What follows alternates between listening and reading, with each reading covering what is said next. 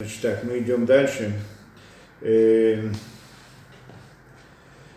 да, э, Парашат Ваигаш, да, мы продолжаем дальше историю с Йосефом и так далее. Если помните, о чем мы в прошлый раз разбирали, э, да, э, и что пришли э, братья Йосефа, в Израиль, вернулись в Израиль и сказали Якову, что Йосеф жив, является царем в Египте. И тогда, и более того, потом сказали, там эти оголот он увидел, да, колесницы, он увидел, понял, что Йосеф не просто он жив, а он также остался евреем, то есть остался верным идеям э, Якова, да, как он там ему намекнул. И теперь, и, и, значит, он э, как бы зовет его, что он должен спуститься в Египет. По, простой, по простому он должен был просто так, я сразу должен был взять и поехать, конечно, он не видел своего сына, на нем, как бы, о нем, э, э, беспокоился, да, все это был в трауре все эти 22 года, должен был сразу идти. Но не идет сразу в Египет. А что он делает? Это мы начали в прошлый раз. Иса Исраэль Коля Шерло в его Бершева, значит, и поехал Израиль и все, что с ним, в его Бершева, и пришел в Бершеву. Бершеву, почему на Бершеву? Потому что там молились его отцы, и он пришел помолиться Всевышнему в избах Звахим Лелуке Авив Ицхак и принес жертвоприношение для Бога отца своего Ицхака. И мы в прошлый раз, в принципе, весь урок только этот посук разбирали, да, насколько я помню, что, да, что за, что за жертву, которую он приносил, и зачем он их приносил, эти жертвоприношения, да, это были шламим, как мы там сказали, что на самом деле, что такое шламим, делает мир – шламим от слова шалом, это значит жертвоприношение, которое приносит э, мир между, ну, по-простому, между еврейским народом и Всевышним, скажем так. Там на самом деле объясняется, что это делает мир между качествами, то есть именами, между сферот, кто хочет сказать, и так далее. И это мы в прошлый раз разбирали все подробно, зачем и почему, с чем это связано. А на самом деле мы здесь понимаем также еще одну вещь, что э, как здесь, э, э, да, что он принес эти жертвоприношения. Почему? Потому что он видел, потому что он видел, что надвигается тяжелая пора. Медат один, это что называется. Медат один, мера суда, то, что мы говорим. Поэтому он здесь именно говорит – он принес жертвоприношение Лелокей Авив Ицхак, Богу э, отца своего Ицхака. Здесь есть разные объяснения, почему именно Богу отца Ицхака, почему не Авраама. Есть ряд объяснений, не хочу входить там много разных деталей, но вот а, как бы общая вещь, которая здесь говорится, что потому что э, именно вот э, Ицхак это Медат один, мера, мера как бы суда, и там, если мы смотрим с точки зрения, кто хочет понять о духовных мирах, то тогда Яков это Хесед, а Исхак это Гвура. И поэтому Гвура значит Медат один, Медат один, медат, э, мера суда. И эта идея испытания, это как бы было тоже для Ицхака, в чем была его основная суть, да, что он пошел а, на испытание, то, что его хотел принести в жертву Всевышнему э, Авраам, и он как бы был согласен отдать свою жизнь ради Всевышнего, и это то, что, да, это как бы тоже испытание одно из этих, медата гвура. Еще там разные моменты, как это связано с понятием гвуры, но в любом случае, как бы это ни было, здесь он увидел вот именно приближение Галута, которое было обещано Аврааму, что они будут находиться в Галуте. И поэтому он пришел сейчас помолиться Всевышнему и спросить у него насчет этого Галута. Это вопрос, который у него был. И, и, и почему именно э, Ицхака, кроме того, что мы сказали, что поскольку Ицхаку Всевышний сказал, э, не спускайся в Египет. Потому что когда Ицкак тоже была эпоха голода, ему сказал не спускаться в Египет, потому что Ицкак не мог оставить Эрицесроль, потому что он был сам по себе жертвой. Ула. Ула не имеет права выходить из, да, выводить ее из земли Израиля. И поэтому обратился именно вот к, э, да, к, э, вот к мере Ицхака. Тоже одно из объяснений, которое объясняет, что, это, что он был, значит, э, да, Ула, и поэтому э, да, и, и, и ему Всевышний сказал, не, не, не спускайся в Египет. И пришел Авраам помолиться Всевышнему и узнать, спускаться ли в Египет или нет. Может быть, ему тоже Всевышний скажет не спускаться в Египет. И, и, тогда, и поэтому принес здесь эти жертвоприношения, что эта идея, как бы обратно сказали, установить мир вот эти, да, что во время трудных испытаний и человек да, ощущает страдания, и как мы сказали, в этих страданиях в принципе служения Всевышнему – это вера Всевышнему в радости – да, так мы в прошлый раз разбирали идею радости, почему, зачем и так далее. И тогда Всевышний ему отвечает. Что он ему отвечает? И мы сегодня рассмотрим вот это то, что отвечает ему как бы про, как это, в Йомер Луким, дальше это приводится в Йомер Луким для Израиля, говорит Всевышний Исраилю, Бемарота Лайла, видение ночи. Здесь тоже не будем ходить, что такое видение ночи, в пророчестве. Здесь э, тоже разные понятия есть э, да, и видение ночи, то есть пророчество, и говорит ему, вы Йомар, и так ему говорит, Яков, Яков, два раза. Вайомар Нени говорит, вот я.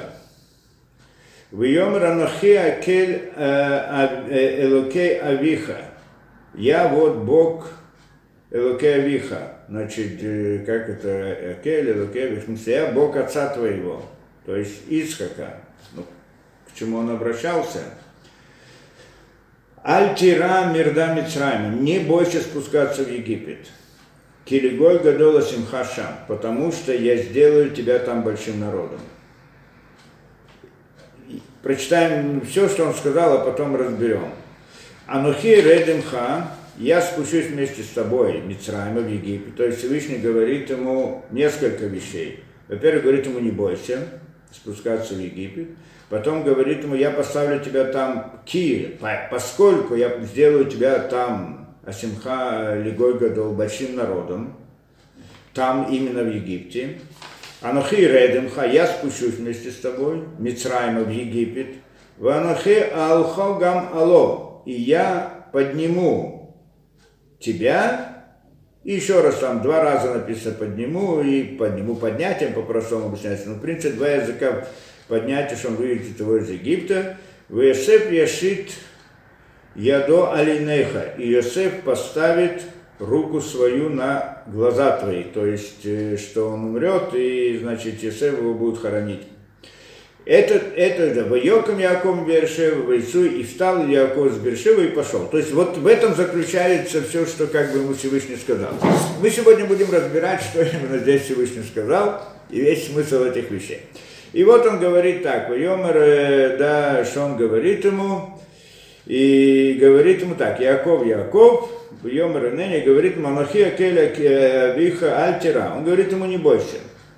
Не бойся спускаться в Египет. То есть Авраам, э, Ицкаку он сказал, не спускайся в Египет. А Яков говорит, не бойся. Зор здесь сразу приводит, что поскольку он ему сказал, не бойся, значит он боялся боялся спуститься в Египет. С чего он боялся? И здесь Зор приводит Омар Абииса Башаши Наса Исраэль Редет Багалут, момент, что по Исраэль поехал, чтобы спуститься в Галут, в смысле в Египет, Ираа, Ираа и Магдала наплала. Большой страх упал на него, ужас и страх, ну не знаю, как там перевести точно. То есть большой страх напал на него. Амарло Кадош Бараху, говорит ему Кадош Бараху, Лама Тамитьере, почему ты, ты боишься? Альтира, не бойся. Альтира Мирда Мицрайма, не бойся спускаться в Египет. Лама, почему, не, не бойся, Кимаши Кату Альтира, значит, из того, что написано не бойся, выходит, Шаями что он боялся. Амарло Кадош Баруху говорит ему Кадош Баруху, что большим народом я поставлю тебя там. Говорит ему Яков, э, отвечает ему Яков, э, Ярани пены клюбанай, я боюсь, что будут мои, мои сыновья исчезнут там, уничтожатся, будут их лу, значит, будут уничтожены, но имеется в виду растворяться, перестанут быть это, потеряются в Египте, исчезнут, погибнут что будет галут. Галут очень тяжелый.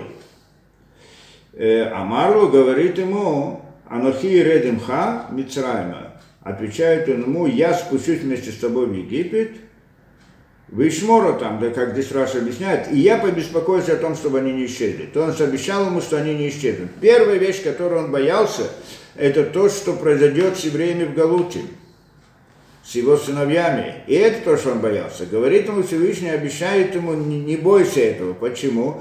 Потому что на самом деле я спущусь вместе с тобой. Что такое я спущусь вместе с тобой? это объяснить. Я спущусь с тобой, и так как Зорди добавляет, у Ишморовых я буду беречь, я оберег, буду оберегать их. То есть я беспокоюсь о том, чтобы они не исчезли. Это одно обещание, которое он ему дал. Э, да. Амар Лот говорит ему еще, они Ире, я боюсь, то есть говорит ему еще Яков, они Йоре Шело Искели Каверма Бенаватай, я боюсь, что я не смогу быть похоронен среди отцов своих. То есть я окажусь сейчас в Галуте, и тогда, значит, там еврейский народ будет в Галуте, и, и, и значит, он умрет там, и тогда где он будет похоронен? Похоронен в Египте. Велойре это э, да, и что это значит, не буду похоронен среди своих отцов. Велойре это Банаев это гвурот шанаса. И также не увижу, что тоже он приводит, геулат Банаев, спасение, вот это геуло, спасение моих сыновей. Даже если ты говоришь, что будет спасение, я его не увижу. В это гвурот что и все эти чудеса, которые ты сделаешь, а Марло говорит ему Всевышний, Анохи Алхо Гамало, я подниму тебя и также подниму. Гамало, еще раз, второй раз говорит подниму, два раза подниму, значит, выведу из Египта двой, двойным языком. Что это сказать? Говорит он, лирот геулат банейха это гурот шинасулаем гамало. Лирот, что ты поднимешься и ты увидишь, что это спасение от сыновей твоих и чудеса, которые были с ним.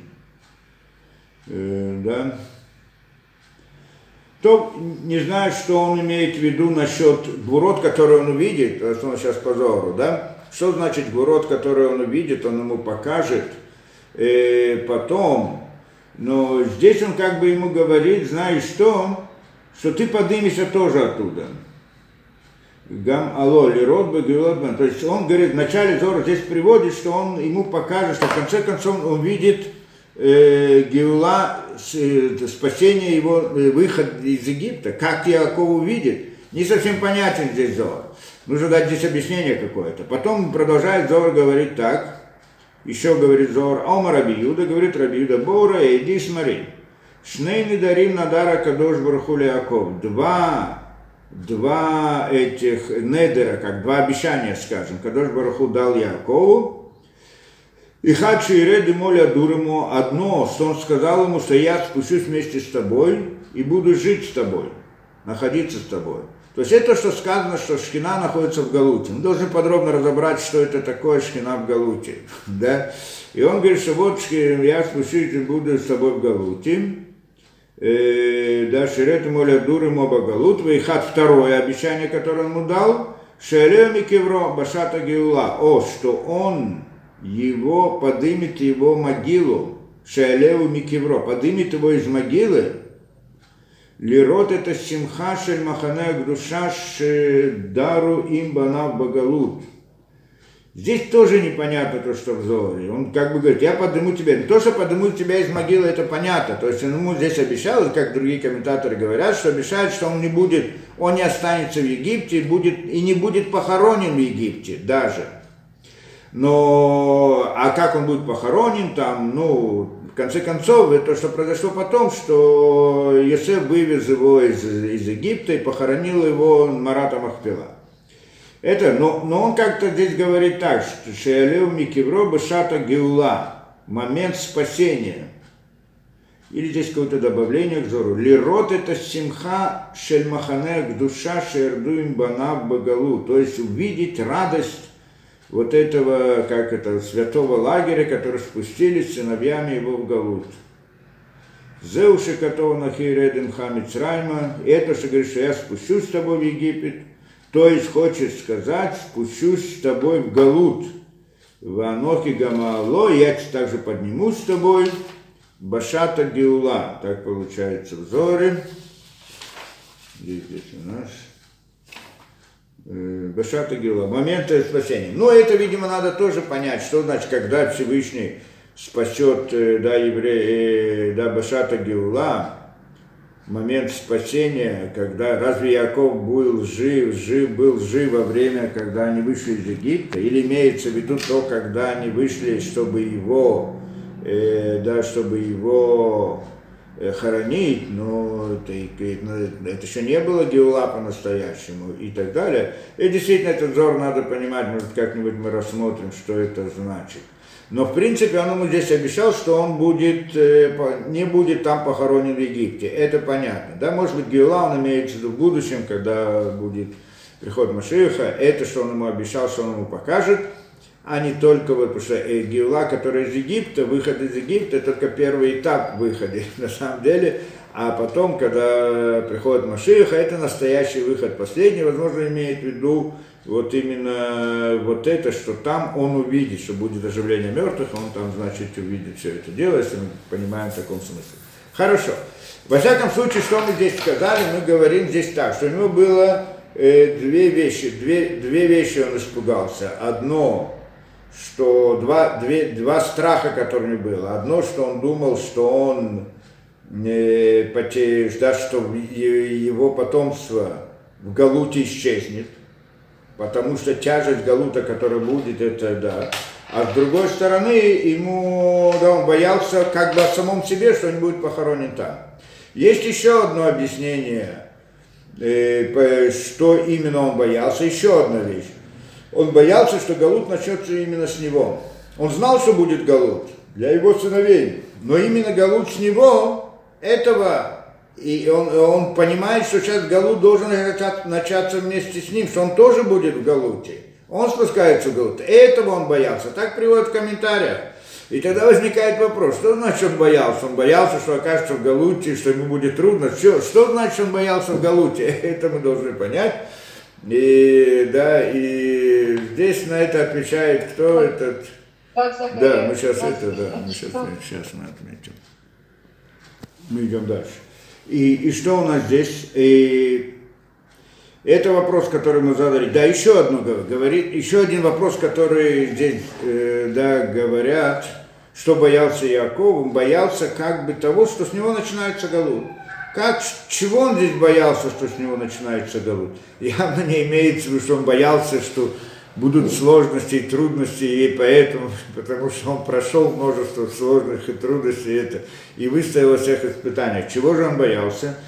Потому что он э, да, боялся того, что да, боялся того, что если Галут нужен также для, для него, то есть он тоже должен пройти Галут, значит он чем-то нецелостный. Потому что Галут – он нужен для того, чтобы привести к совершенству то, что, да, что именно таким путем. Почему именно таким путем мы сейчас начнем ходить в эту тему, что такое Галут, и как он приходит, и почему, и в чем его суть. Но он подумал, что тогда получается, что он несовершенен.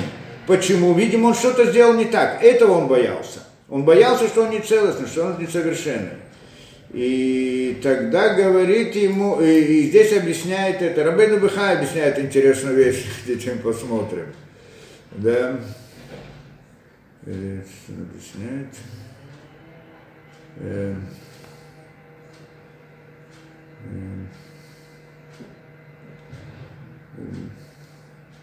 э, да. А значит, он ему говорит? Что на самом деле, чего он боялся здесь? То есть он понимает, что приближается некоторая беда, ну вот э, страдания, проблемы, что это Галут, что Галут в основном проблемы и страдания, которые мы должны понять, почему вообще это приходит, зачем все это нужно, зачем нужен был Галут и это, это мы, мы сейчас найдем, начнем разбирать это дело. Но прежде всего он приходит да, видит в том, что, видимо, он в чем-то не целостен, поэтому Галут, он тоже должен его пройти. Вырезание, потому что Галут, он как бы это идея какого-то исправления, что-то должно быть исправлено последствием. Это как мы знаем, что всякие страдания и проблемы, которые приходят на еврейский народ, на кого-то еврея, это для того, чтобы пробудить его к чему-либо, для того, чтобы исправить что-либо, что-то изменить, что-то сделать, значит, он в чем-то нецелостный. И говорит он так, что он, что он опасался? Он опасался, что когда он, э, да, что когда он взял благословление, э, когда он взял благословление э, Исава, он как бы пришел к отцу и говорит, я Исав. Спрашивает отец, кто это? Да, отец его был слепой, Ицхак, не видел. И тогда он послал Исава, чтобы принес, там как это, принес дичь, накормил его, и тогда он даст ему благословление. И пока тот отправился вот ловить дичь, то он, ему мать его, мать Ривка приготовила ему, и он вместе с этим зашел к, я, к, к Ицхаку и говорит, вот, спрашивает Ицхак, кто это, кто пришел, он говорит, я Исав. Как он Исав. И, и, тогда, и там вся история, что там было, мы разбираем отдельно в лекцию, сейчас не будем приводить, там кто хочет, может посмотреть. И там, в принципе, в конечном результате он дал ему благословение, он как бы проверял его, убедился, что это вроде бы вот действительно, наверное, Исав, и дал ему благословение, и таким образом, получается, он как бы обманным путем получил благословение Иса, Исава. И, и вот за это он боялся, что, может быть, из-за этого он должен оказаться в Галуте. Видимо, он что-то сделал не так. Объясняет здесь Рабейну Бехай, о чем именно он там боялся то, что э, он взял благословление обманным путем, благословение Исава, в этого, за это не боялся, потому что на самом деле эти благословения полагались Исаву. Эти благословения действительно полагались Якову.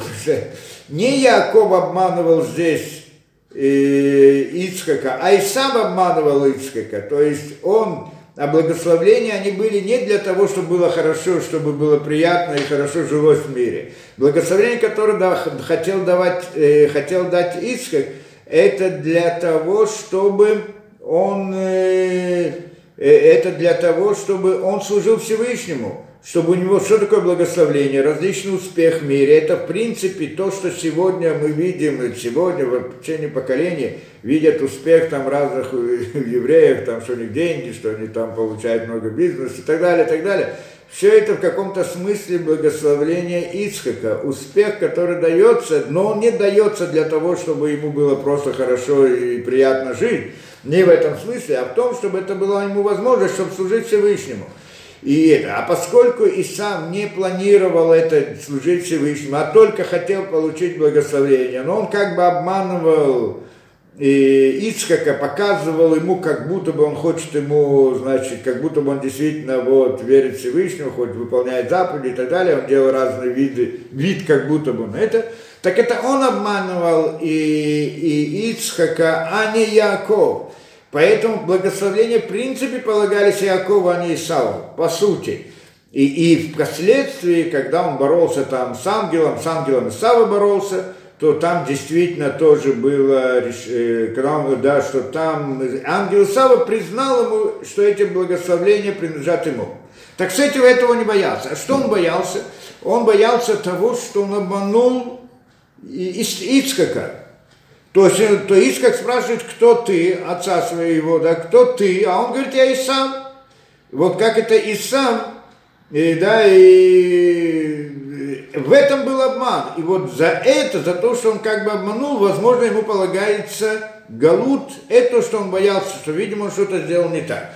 Но на самом деле есть куча объяснений на эти, что имеется в виду Исав что когда он говорит, я Исав, я тот самый Исав, который, по которому полагается благословление, там еще целый ряд объяснений есть на это дело. Ну, э, и мы это там разбирали, но здесь это приходит э, э, э, Рабейну Бехай дает очень интересное объяснение. Вот мы посмотрим его. Э, да, что, что это значит? Э, говорит так. Э, да, и, да, и здесь поэтому, именно поэтому, как бы здесь, как это, помолился, и когда он молился, он говорит, э, пахад Ицхак, страхом Ицхака, да, лилуке авиб Ицхак, да, а, и принес жертвоприношение именно Ицхаку, тоже связано с этим, а Богу Ицхака тоже связано с этим. И здесь э, объясняет он, э, э,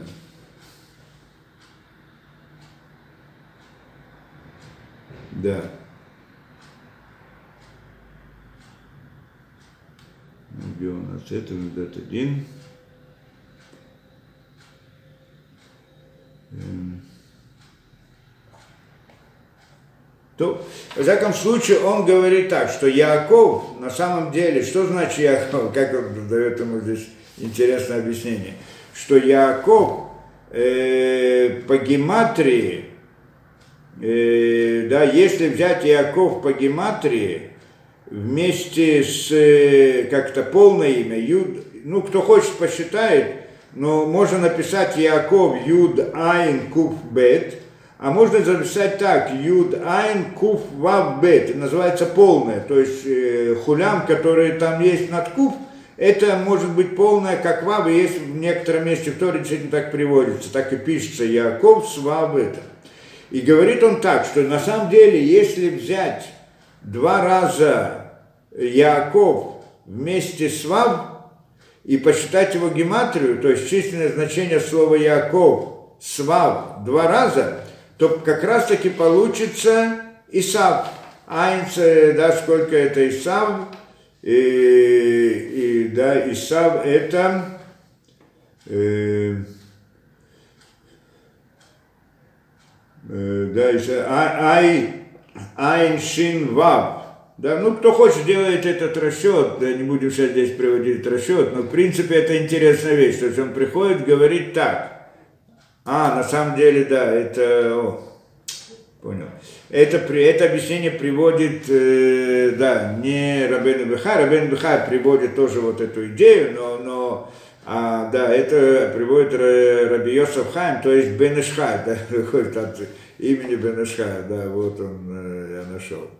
Да, от имени Бенешхая гематрия Исав. Два раза Яков вместе с этим Вав, это гематрия Исав. Исав это значит Айн, Шин, Вав, сколько это? 376.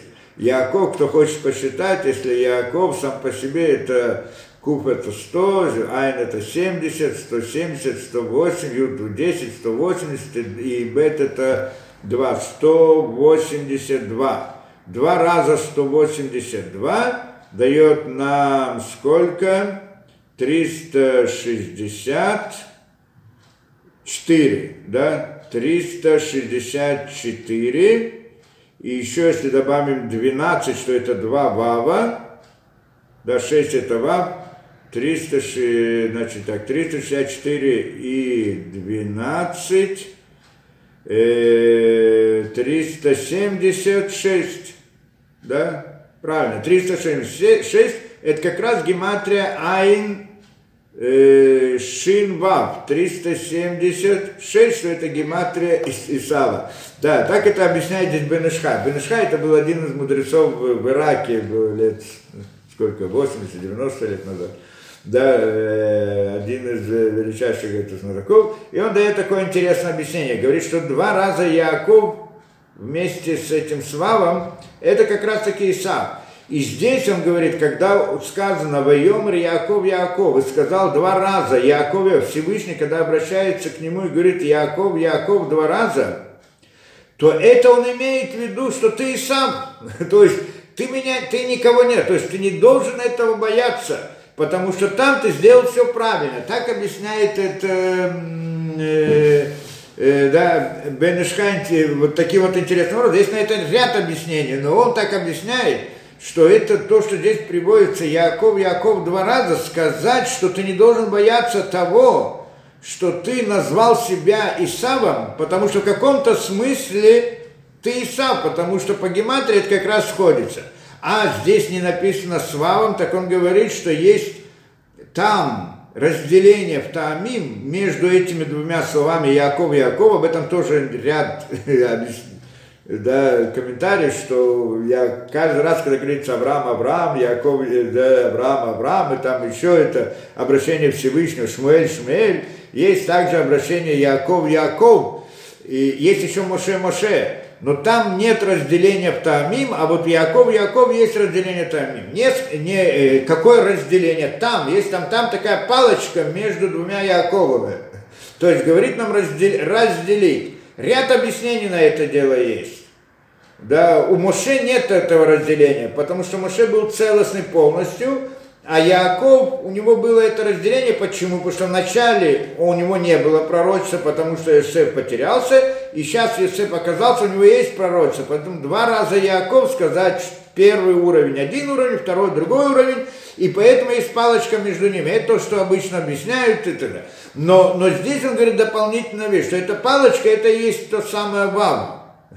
И она относится к обоим Якову, поэтому можем здесь считать Яков, два раза Яков вместе с этим вавом, тогда у нас получается гематрия Исав, и поэтому не можем беспокоиться. Очень интересное объяснение такое само по себе, как такая каббалистическое, да, кто хочет, уже там гематрия, то конечно, кто-то может спросить, причем здесь гематрия, как гематрия здесь дает ответ на это, но на самом деле мы знаем, что гематрия каждого слова, это его характеристика в более глубоком под, э, как это, э, такой под смыслом, да, по, э, более глубокий смысл каждого слова, мы разбираем это в гематриот, не будем сейчас ходить почему и как, но в общем-то гематриот еще ряд вещей, которые мы находим более глубинный смысл в Торе, это посредством этого. Так это значит объясняет он.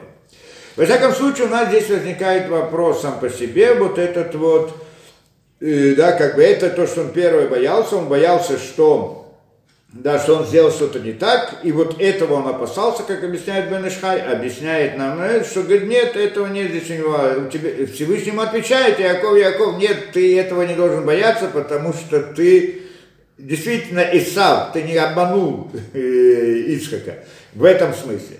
Теперь, э, а э, другое, то, что он боялся, что его потомство будет в Галуте, и, и, и, и потеряется там. Это ему, значит, отвечает Всевышний, что я спущусь вместе с тобой и так далее. Мы должны понять эти вопросы, эти ответы. Сейчас мы посмотрим Орахайм. Орахайм задает, значит, те же вопросы и дает нам ответы. Мы сейчас пытаемся разобраться в них. И говорит нам Орахайм так. Мау Мурашаяш, в чем страх был у Якова спуститься в Египет? В чем страх? Вы Мура Галут, если мы говорим, что это Галут, именно Галут, это значит, этот был страх у него, что он войдет в Галуте, так что, э, да, Май Каваната Шембамрод, тогда почему Всевышнему говорит не бойся? Как ему говорит Всевышний? Не бойся. Что значит не бойся? Да, э, э, как говорит это, Йомара, э, говорит ему Всевышний, что Альтера Мирда Мицрайма, не бойся спуститься в Египет. Киригой Гадола Симхашам, что я поставлю тебя там большим народом.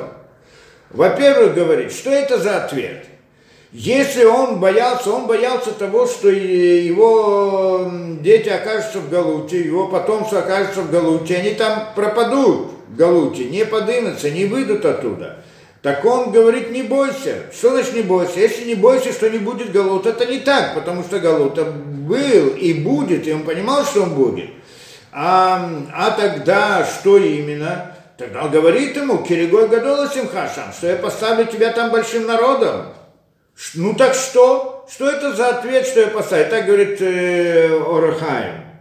И что за ответ в том, что я поставлю тебя большим народом? Ну, будет много. Это больше ответ для фараона. Почему? Что у фараона будет много рабов. Что, что это спасает, что это меняет, что я поставлю тебя, сделаю там большим народом. Это надо поднять. И это то, что спрашивает Урахаем. Конечно, дальше есть э, а следующий посыл, он говорит, я спущусь вместе с тобой и подымусь вместе с тобой. То есть я действительно спущусь, и я выведу это. Хорошо, это тоже Урахаем объясняет дальше этот ответ, что это ответ действительно ответ, но все равно, что здесь добавляет в этом ответе, что он говорит, что я поставлю тебе большим народом. То есть то, что я поставлю тебе большим народом, тоже как бы ответ Якову. Что вот ты, да, я, ты, ты боишься спуститься в Галут, не бойся, я сделаю тебя большим народом. Что он ему хочет сказать здесь? И объясняет он дальше, да, Каваната Катувы лицад Маши Катама да, вот киник зирак зирата галута ленд И говорит он ему хочет сообщить одну вещь, что на самом деле, что, что это первое, то, что в принципе Яков знал, говорит ему, что здесь есть Гзирата Галут, постановление Галута, что ты должен спуститься в Галут. Почему? Потому что я, потому что Аврааму было так обещано. Аврааму было обещано, было, был союз с Авраамом, и, и в этом союзе было сказано «Гере зареха бэрэ изгнание будет потомство твое в земле не своей, 400 лет и так далее. И вот сейчас пришло это, это то, что в принципе Всевышнему говорит. Что он ему говорит? Ты спускаешься в Галут не потому, что так это, как это, наказание, да? А для того, чтобы выполнить вот это вот, э, да, как это, обещание или постановление, как мы его назовем. То, что было сказано Аврааму, вот это гзира, гзира, что придет, что спустится, да, будет Авраама, что Авраам будет в Галуте, что его потомство будет в Галуте. Для чего? У нас здесь куча вопросов возникает. Мы их попытаемся рассмотреть. Для чего нужен был Галут? Для чего? На самом деле, когда мы там смотрим в Бритвен Аптарим, вот этот союз между половинками, то, что называется, то там э, и идея такая, что на самом деле Авраам, у него был, так мы там объясняли из комментариев, что у Авраама был выбор, как, как пойти, либо пойти как партия, либо пойти как народ. Да? То есть, что Авраам предполагал, значит, что? Э, что если э, да, что как бы у него была возможность сделать так, чтобы к нему приходило много людей, которые шли за этой идеей. И вот эту идею он мог раскрывать и продолжать дальше. И тогда много людей приходило к нему, что, вот, чтобы присоединиться к этой идее. И вот это вот, и так могло бы быть идея иудаизма. То есть идея иудаизма, то есть еврейство, вот это вот служение Всевышнему, выполнение роли, что он э, сказал, что он захотел? Он захотел выполнить ту роль мироздания, для которой мир был создан. Идея такая. Этот Всевышний, есть Всевышний, я понял, что есть Всевышний, и он создал этот мир – и тогда, и в этом мире мы должны сделать то, что мы должны сделать. И тогда, как это могло, как он мог это сделать, выполнить? Первый путь, это мог делать через, как типа партии. Ну, в принципе, как все остальные религии. Где там э, не обязательно должно быть родство. А всякий человек, которого открылась его душе истина, захотелось ему, что он тоже должен это понять, пробудилось его вот это вот стремление вот к истине, и он хочет прилепиться, приблизиться к Аврааму, и он приходит к нему, и как бы эта идея Диура присоединяется к этому, и все вокруг него, кто были, были герим, в общем-то. И тогда таким образом могло быть, это пойти путем партии. Но Авраам говорит, нет, я хочу идти путем народа. Что это значит? Чтобы те, которые родились чтобы эта идея иудаизма не проходила через партию, через людей, которые единомышленники, которые пришли к этому выводу, пришли к Аврааму и захотели следовать этому. А хочу, чтобы это было через народ, чтобы это было потомство, родились у него дети, и дети эти должны выполнять и продолжать эту работу. И здесь все могут спросить, что значит захотел, чтобы народ. Ну, от детей ты спросил, Детей ты спросил, если они хотят, ты хочешь, да, а своих потомков, а внуков, а правнуков ты спросил, хотят ли они, ты хочешь это. Это вопрос здесь, да, тоже должен ответить на него каким-то образом. В чем здесь суть? И тогда, и тогда Всевышний ему говорит, а если ты хочешь, чтобы это было народом, то тогда знай, что в изгнании будет твое потомство 400 лет. То есть, если бы он выбрал бы идею партии, то не надо было бы этот галут в, да, в Египте. Так получается из этого. Да? Интересно, почему? Какая разница между этим и этим, да, что именно? По-простому можем сказать, что на самом деле, что происходит в Галут, зачем нужен Галут, как мы сказали, что здесь формируется еврейский народ формируется, он должен построиться и так далее. Почему? По той же причине, которую мы сказали. А вдруг его дети не захотят? Вдруг они не согласятся, вдруг еще что-то. И тогда Галут, он тот, который делает как-то выяснение, берур, те, которые хотят. Это простой смысл мы сейчас объясняем, мы пытаемся понять больше здесь. Те, которые захотят, они, значит, присоединятся и будут, а те, которые нет, они, значит, как бы выйдут из еврейского народа. Это по простому идее, поэтому много евреев, как многие из потомцев, которые там родились в Египте, было много-много их, да, миллионы, и они, значит, остались только маленькая часть, та, которая осталась, пятая часть или одна пятидесятая, если написано одна пятисотая, та часть, которая осталась действительно, а остальные как бы исчезли. И остались в Египте, они не вышли вместе, вместе со всеми, не захотели выходить.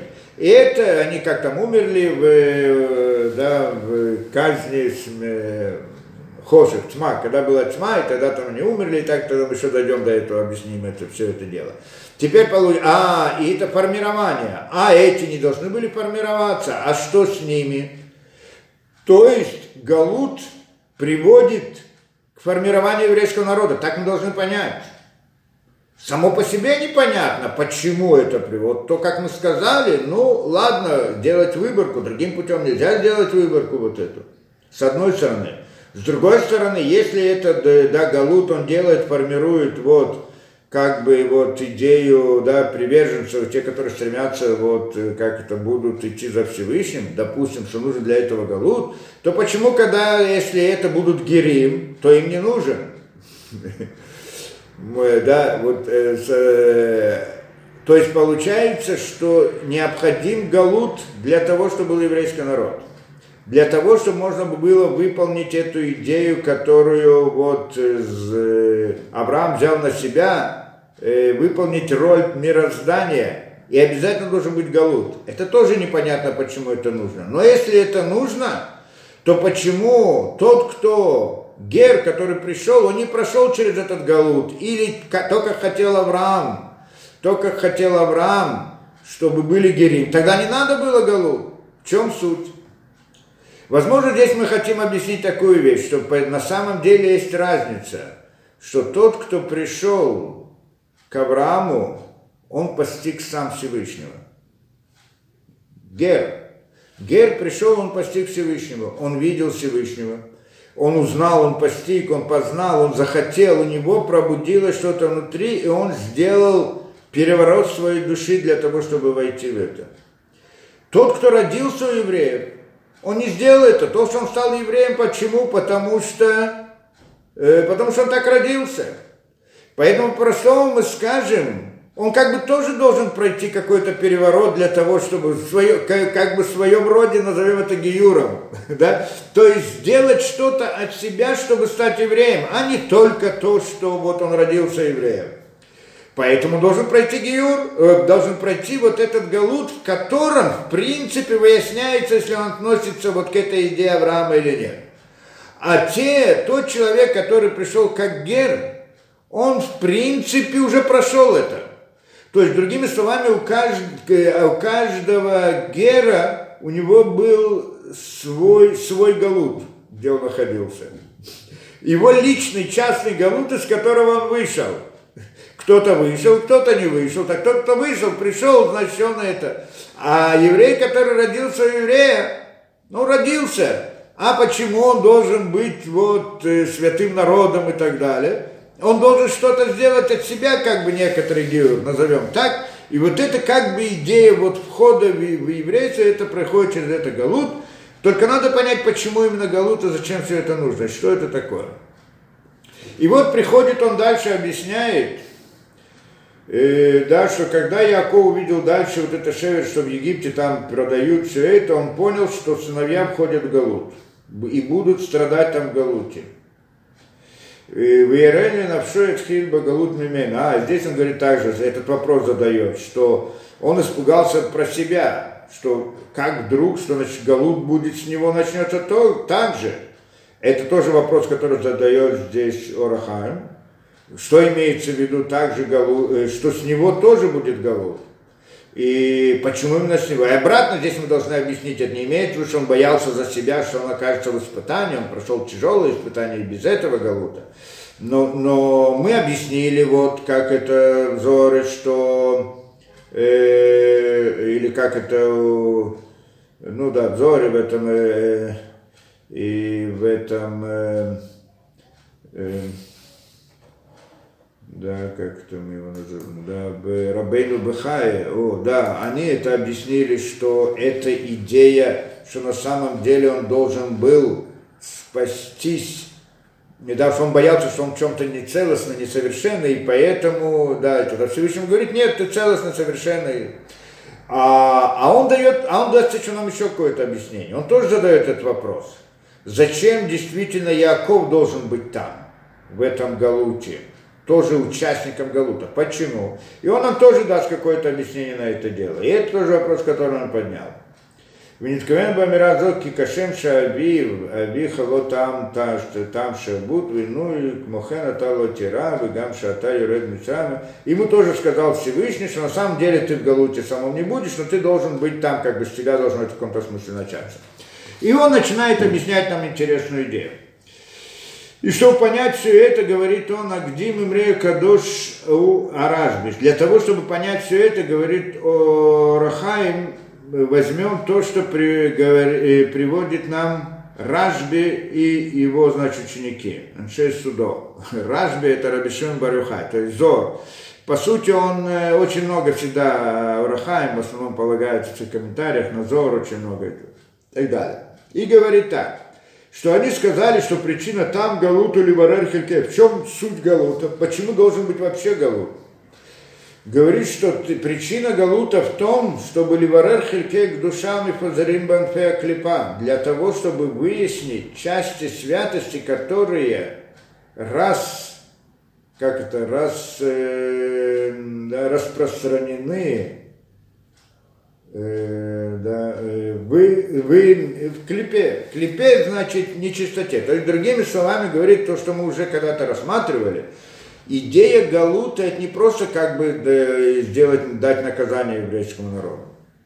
А для чего? Галут это была важная вещь сама по себе. Что тогда в Галуте и, э, и они должны были, идея Галута в том, что они должны были собрать искры святости, которые были распространены в Галуте. То есть, что когда мы говорим про грех первого человека, если вы помните, грех первого человека, человек согрешил, и он уменьшился, его душа как бы разрушилась, поломалась и так далее, как мы будем говорить, и искры его души раз упали вниз в мир клепот. Что такое мир клепот? Мы тоже как-то объясняли. То есть имеется в виду мир лжи. То, что мы находимся, это вот мы сегодня хорошо, чтобы понять, что такое мир клепот, это, да, нам не так трудно это понять. Мы можем посмотреть на мир вокруг нас, что мы находимся в мире клепот. Мир лжи – это интересная вещь. Вокруг все, что мы видим сегодня, до сегодня, и вообще протяжении этого, да, видим э, весь это, да, всякую, да, мир лжи различный там, ну, наша история особенно, в Советском Союзе у нас это было что, идея там коммунизма, идея там как счастье всех народов, и как бы добра и так далее. На, самом деле это было зло. Но всякое зло для того, чтобы его можно было э, как бы выдать да, для того, чтобы его приняли люди, его нужно выдать как добро. И это, что делали все вот эти, те времена, вот наши времена, когда это бы были там идея коммунизма и так далее, то есть приходят и говорят, есть здесь добро, какое добро, там хорошо для людей, там делать то-то и то-то и так далее, знает, кто знает, что там и коммунисты говорили о том, что мы придем к да, к светлые идеалы, справедливости, счастья, и там все, что набор, целый набор этих, да? Но на самом деле это зло. Только что оно как бы скрывается за этой вот, э, за картинкой якобы добра. То есть получается вот эта идея якобы добра, это искра истины, которая внутри лжи. То есть вся идея построена на лжи. То, то есть зло хочет, хотят представить добром. Для того, чтобы зло представить добро, добром, нужно, чтобы была какая-то искра добра, добра внутри нее, чтобы ее показать, что вот она вот добро, и поэтому все остальное, что мы говорим, это добро. Это идея и да, того, что как бы искра истины внутри добра, это, и вот эта ложь или да, зло, которое называется мир потому что на самом деле ложь, она есть мир клепот, и, и им нужно, и, и для того, чтобы у нее была какая-то жизненность, ей нужна какая-то вот искра истины. И вот эта вот искра истины, когда она находится там внутри лжи, она находится в плену. Да, как будто бы действительно там есть какое-то добро, что, э, но оно находится в плену лжи. И задача, э, как бы, да, вот, служения Всевышнему, это вывести ее наружу, освободить ее.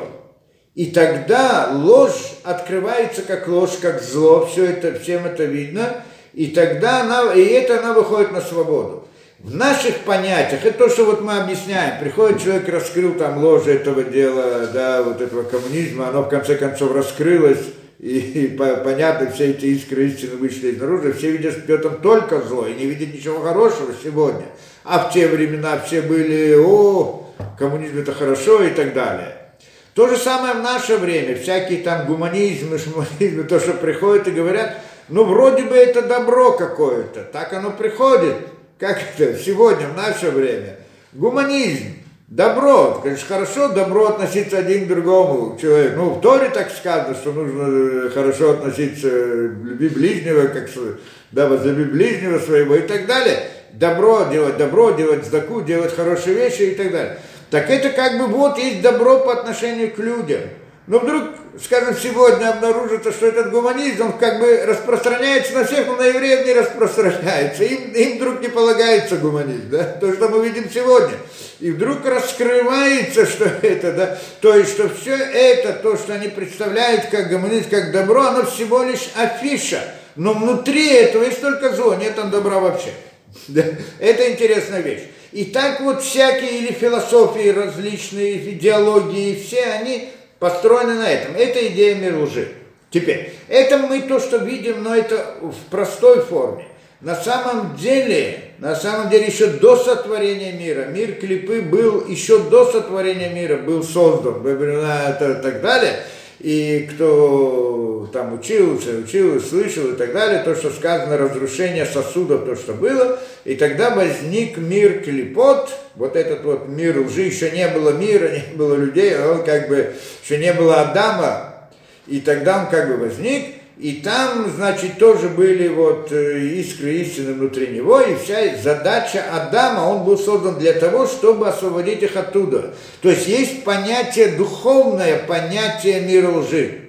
Кроме того, то, что у нас это то, что мы показываем некоторые проявления в нашем мире. Но на самом деле суть их не духовная, это вот этот мир лжи.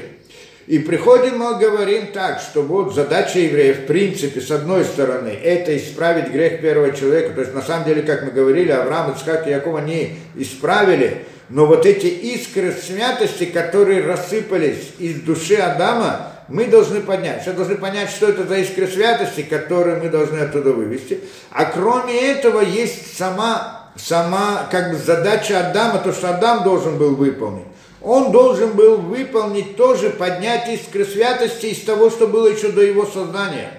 из того самого мира клепот, там, где было разрушение килим, кто-то слышал и знает, что такое разрушение килим. Разрушение сосудов, да, то, что называется. И вот эта идея, значит, эти две задачи, которые должны э, как бы поднять искры святости, это, и, это, это искры души Адама, которые упали вот это в мир лжи, их это одно, а другое потом исправить вот это вот, э, да, исправить мироздание первоначально, то, что должен был сделать Адам решен, и он не сделал. Теперь, и говорит он, что вот это вот, да, приходит, он приводит здесь от Ражби, Рабишин Барюха, что идея Галута для этой цели. Как я здесь понимаю, он здесь говорит, идея Галута для этой цели, это значит вывести душу Адама из Галута из, э, из, э, вот, из мира клепот. Потому что то, что потом исправление мира клепот, который был до сотворения Адама, это идея выполнения 613 заповедей. Это, в принципе, потом еврейский народ получает Тору на горе Синай, и он обязуется выполнение этих 613 заповедей. И это, в принципе, уже та работа, для исправления мира, мир, который был разрушен до сотворения нашего мира. да? Как-то так. Но здесь получается, что что именно? Что, как он говорит, связано это именно с Адамом.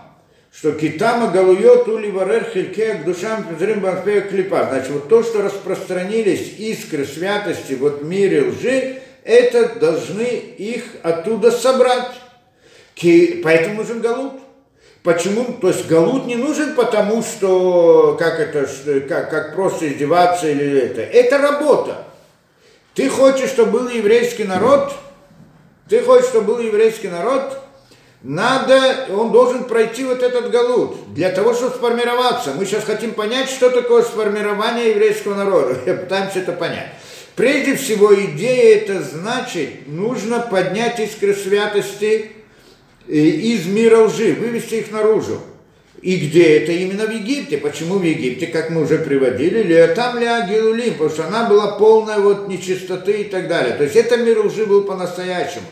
Обратно, если мы сравниваем с нашим миром, с нашей, это, то многие сравнивают то, что было в Египте, это как в Советском Союзе было у нас, да, то, что вот это вот, ну, это не в прямом, не в полном смысле, потому что там было в духовном смысле намного более сильное. Но это когда понимаем, что когда вдруг огромная масса людей, и все они идут за какой-то идеей, которая ложь и зло, но они думают, что это хорошо и истина. Можно себе представить такую вещь? Мы это видели. Множество людей идут, все они вот, они за, за то, за то и так далее. На самом деле зло это значит, все эти люди, они находятся в плену у, этого, у этой идеологии, этого зла. То э, там в Египте было намного больше. Эта идея нечистоты называется, духовной нечистоты. Когда, идея, когда человек идет за какой-то идеей, лживой идеей, которая думает, что это истина и добро, это значит, потому что человек не идет за плохими вещами. Человек думает, я не, человек не, не скажет, я хочу зла. Человек, как всегда, хочет добра, потому что это у него душа внутри него горит. И он хочет добра. Только он находится в обмане. Вместо добра ему подставляет зло и рисует его, как будто бы это добро. И, и, и когда он в это верит, в этом уверен, в этом поглощен, этим поглощен, то он находится в мире, он находится во власти мира лжи, то есть находится в плену мира лжи. Это то, что мы видели в Союзе, это, что сегодня тоже можно проследить у разных, кто хочет это, да? Что как, как с таким человеком можно разговаривать. Одна интересных вещей. Ты ему ничего не можешь сказать, он, он полностью идет вот за это, это, да? В Египте было намного сильнее, что там вот эта вот идеология, у, них не просто была идеология вот то, что примитивное, то, что там у коммунистов, то, что сегодня гуманизм, это это как на уровне лжи очень примитивная идеология. А там она была очень сложная, очень непростая, потому что все было построено на силах, на духовных силах, что они колдовства и различных действий и так далее, что это тоже они, и, да, вот как бы э, люди, они были под властью вот этих вот сил колдовства, мистики. Мистика – это одна из вещей, когда человек стремится, ему хочет мистику. Само его желание, стремление, понимаете? это идея вот, да, что он тоже находится в каком-то смысле плену. Он думает, что что посредством этой мистики он что-то там достигнет, что-то добьется, власти, влияния, я не знаю что. Это то, что человек обычно люди, которые сегодня идут за мистикой вот, в массах в мире, почему им нужна мистика? Потому что они где-то надеются в глубине души, что они посредством этого смогут получить властвование над другими душами, над другими людьми и так далее. Но в принципе в мистике есть такая сила. И это то, что было там, э, ну не в современной мистике, а вот в те времена, и это была там у них большая власть, э, большая сила. Это была нечистота, и это на самом деле нечистота. Та самая духовная нечистота, о которой говорится в Египте. И там, для того, чтобы она существовала, должна быть там искра истины обязательно. И их там много были распространены искры истины. И, видимо, как он им говорит, что это за искры истины, это душа Адама, как я понимаю. Сейчас посмотрим. Килери, гора, хатума, аба, кирба, как душа. Говорит так, это правило, что чем больше есть нечистота, тем больше иск истины внутри него. Да, чтобы оправдать эту вещь, понятно, да? Тем более хитроумное объяснение, чтобы оправдать зло и сказать, что это добро. Вызая мием шихатада, о, так он приводит. И это было с момента рождения Адама. То есть здесь мы говорим именно про Адама, что когда э, был создан Адам, шалта шевкара аба не всех душа. Там вот в результате его греха, как бы не будем там ходить, змеи и так далее, и вот э, э, э, да, э, там получила власть, этот мир, мир зла получил власть над искрами святости. Что это такое за искры святости, которые от, относятся к Адаму? Это мы тоже объясним сейчас. Что на самом деле Адам, что такое Адам? Адам, у него есть душа и тело. Да, у Адама была душа и тело. Тело, но на самом деле он не находился в нашем мире, находился в другом мире, духовном, да? И, и его тело тоже было духовное. Но оно относительно его души, оно было, оно было, э, э, да, оно было телом. А мы так это учили не раз, да, что в духовности есть тело и душа, то, что внешнее, это тело называется, несмотря на то, что оно духовное в наших понятиях. Так вот, душа его, это то, что внутри него, как бы внутри его тела была эта душа. И душа его на самом деле, она включала весь мир – то, что мы разбер... говорим, это мир Брия и Цира Васия, что мир Брия это его Нишама, мир Яцера это его Рох, и мир и Асия это его Непиш. Это значит как бы его душа. И после этого, и он, э, когда был создан, он был создан над миром лжи. Не было мир, мира лжи власти над ним. Хотя мир лжи уже существовал до этого, как мы сказали. И там еще не было мира лжи. Э, то есть он не, находился над ним и, и, и мог бы выполнить свою роль, но у него была свобода выбора, та, которая была там, где мы когда-то рассматривали в разных лекциях. И вот и он согрешил. После греха сказано, что он уменьшился. Если до этого был он от неба до земли, небо до земли, это имеется в виду от мира сия до мира брия, что небо и земля, то после этого он стал как-то 100 амот, так приводится, 100 локтей, 50 метров. Ну, это тоже условное понятие, 50 метров роста. То есть имеется в виду, он оказался меньше, внутри как бы этого мира. Что значит оказался меньше? Как можно стать меньше в этом смысле? Имеется в виду, что его душа рассыпалась на кусочки, на осколки. И вот эти вот осколки, они оказались, это те самые искры, которые как бы э, разбились, и оно упало вниз мир клепот. Его, вот как бы его душа. То есть, другими словами, мы говорим, что он при, пришел к какому-то внутреннему разрушению. Ну, у человека тоже бывает такое, да? Как у человека бывает. Когда иной раз у человека есть такой духовный подъем, и он весь да, стремление к знанию, к истине, к познанию, к раскрытию, он весь собранный, он знает, что он хочет. Иногда у человека приходит время духовного спада. из-за различных причин, которые бывают. И тогда он не знает, что делать, не знает, где сесть и куда поставить. Он не мысли разбросаны. И он, и, да, мысли разбросаны, и да, не знает, что и куда это. Да, мы знаем это состояние у человека. Если кто-то посмотрит, в каком-то смысле можно сказать, что вот это вот состояние, когда он не может собраться с мыслями, не может как-то э, сосредоточиться на чем-то или еще что-то. В каком-то смысле можно сказать, что его душа, что, что такое душа, это как бы его мысли, в общем-то, мир мысли, как мы говорили, она рассыпалась на кусочки то и э, в одном случае он собран к одной цели, все его силы, все его мысли, все его намерения направлены по направлению какой-то цели, какой-то, что он хочет достигнуть какую-то цель, какую-то истину, раскрыть, понять, сделать, привести, а иной раз и э, мысли разбросаны. Он это, да, это в каком-то смысле можно сказать, разбилась идея разбития килим, да, разрушение килим в каком-то смысле, разрушение это. Это то, что мы видим также, ну, параллельно как-то можно понять, Адама решен, что он, когда он согрешил, как бы оказался в таком состоянии. И тогда, значит, э, да, и тогда и такому человеку, который сейчас находится в состоянии духовного спада такого сильного, то тогда и может пойти за разными глупостями, делать разные глупости – что значит делать разные глупости? Это значит, что он сейчас оказывается в плену вот, лжи, он думает, что это добро, хорошо, а на самом деле, да, что он не смотрит на глубину, у него не собраны все мысли, не понял, да, он какая-то искра, да, скажем так.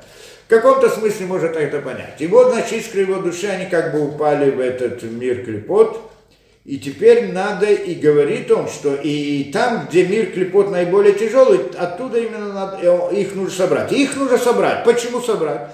Потому что задача Адама, он правильно, он должен был выполнить свою роль и не выполнил. Но он ее обязан выполнить в любом случае, все равно выполнить. Только если он тогда мог это выполнить за один раз, то есть ему было несколько, там, э, час, это за час было до вступления субботы, если бы он продержался бы на этот час, то наступила бы суббота, и тогда все, он дошел бы до совершенства, и мир привел бы к совершенству и так далее. Но он и нарушил это, не сделал, не устоял в испытании, почему мы разбирали там подробно, и тогда, но, но, но задачу он обязан выполнить. Только эта задача теперь распространяется на 6 тысяч лет что эти шесть тысяч лет он должен ее выполнить.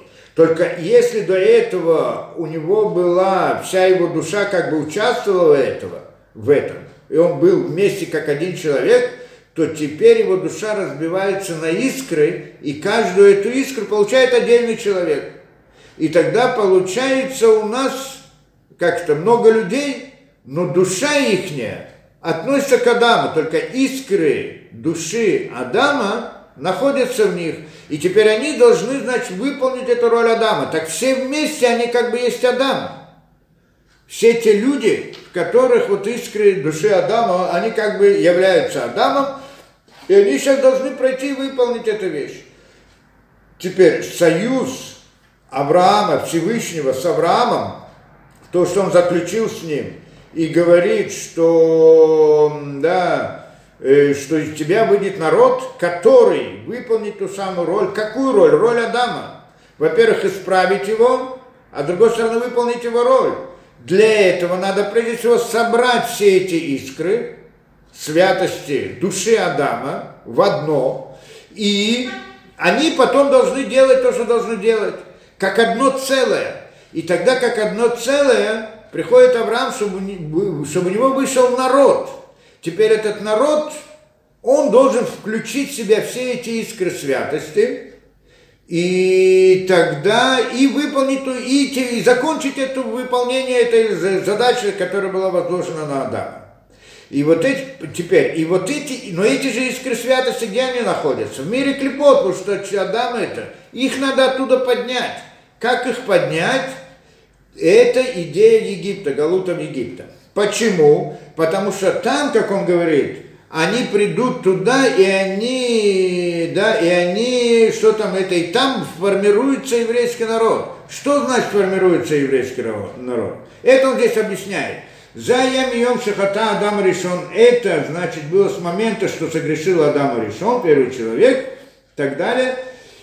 И, значит, расп... да, и там его искры, значит, его души, святости распространились это в мире лжи. Войны коль Израиль коль зе баколя галуйот, войны коль Израиль альзе бахоля галуйот. И как-то глаза еврейского народа на это, во всех галутах мы еще обратим. Это не только в том галуте, но и в последующем мы тоже должны объяснить эту вещь. Особенно в галуте египетском. Восипу ламар и добавили и сказали интересную вещь. Это значит Рабишин Барюхан приводит.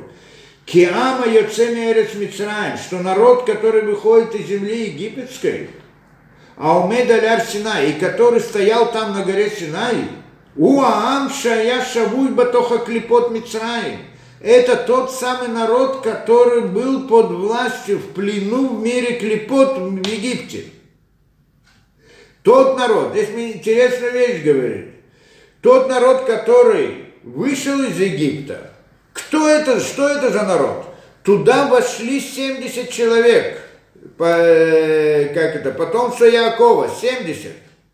Вышли оттуда, ну, 6, несколько миллионов, 600 тысяч, да, взрослых мужчин, так значит, это несколько миллионов.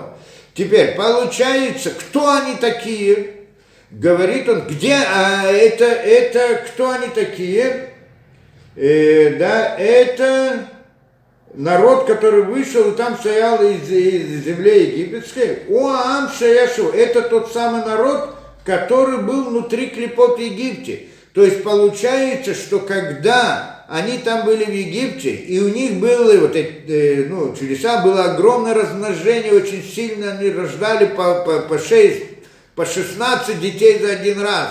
Там, говорит, 210 лет, за 210 лет сколько можно было да, сколько можно было из 70 человек получить, это кто делает расчеты. Мы делаем, я делал когда-то расчет, там не доходит до этого, даже если мы это, да, 210 лет, несколько поколений, да, а, э, но только чудом могло произойти так, чтобы они могли размножиться настолько. То есть, получается, там у них рождались дети. И вот эти дети, на самом деле, а их вышла только пятая часть, а значит, родилось намного больше – и вот эти вот, так он говорит, те, которые вышли, тот народ. Что это за народ? Это те, чьи души были внутри в плену клепот. Получается, чтобы эти души, вот, еврейского народа, евреев, народа, который там возник, они э, вышли и были освобождены из мира клепот – вот из того самого, там, в Египте, Египет это мир, мир лжи. И получается, что каждое рождение ребенка там это было выход какой-то искры души Адама. Потому что что оказалось в плену, мы говорим про душу Адама.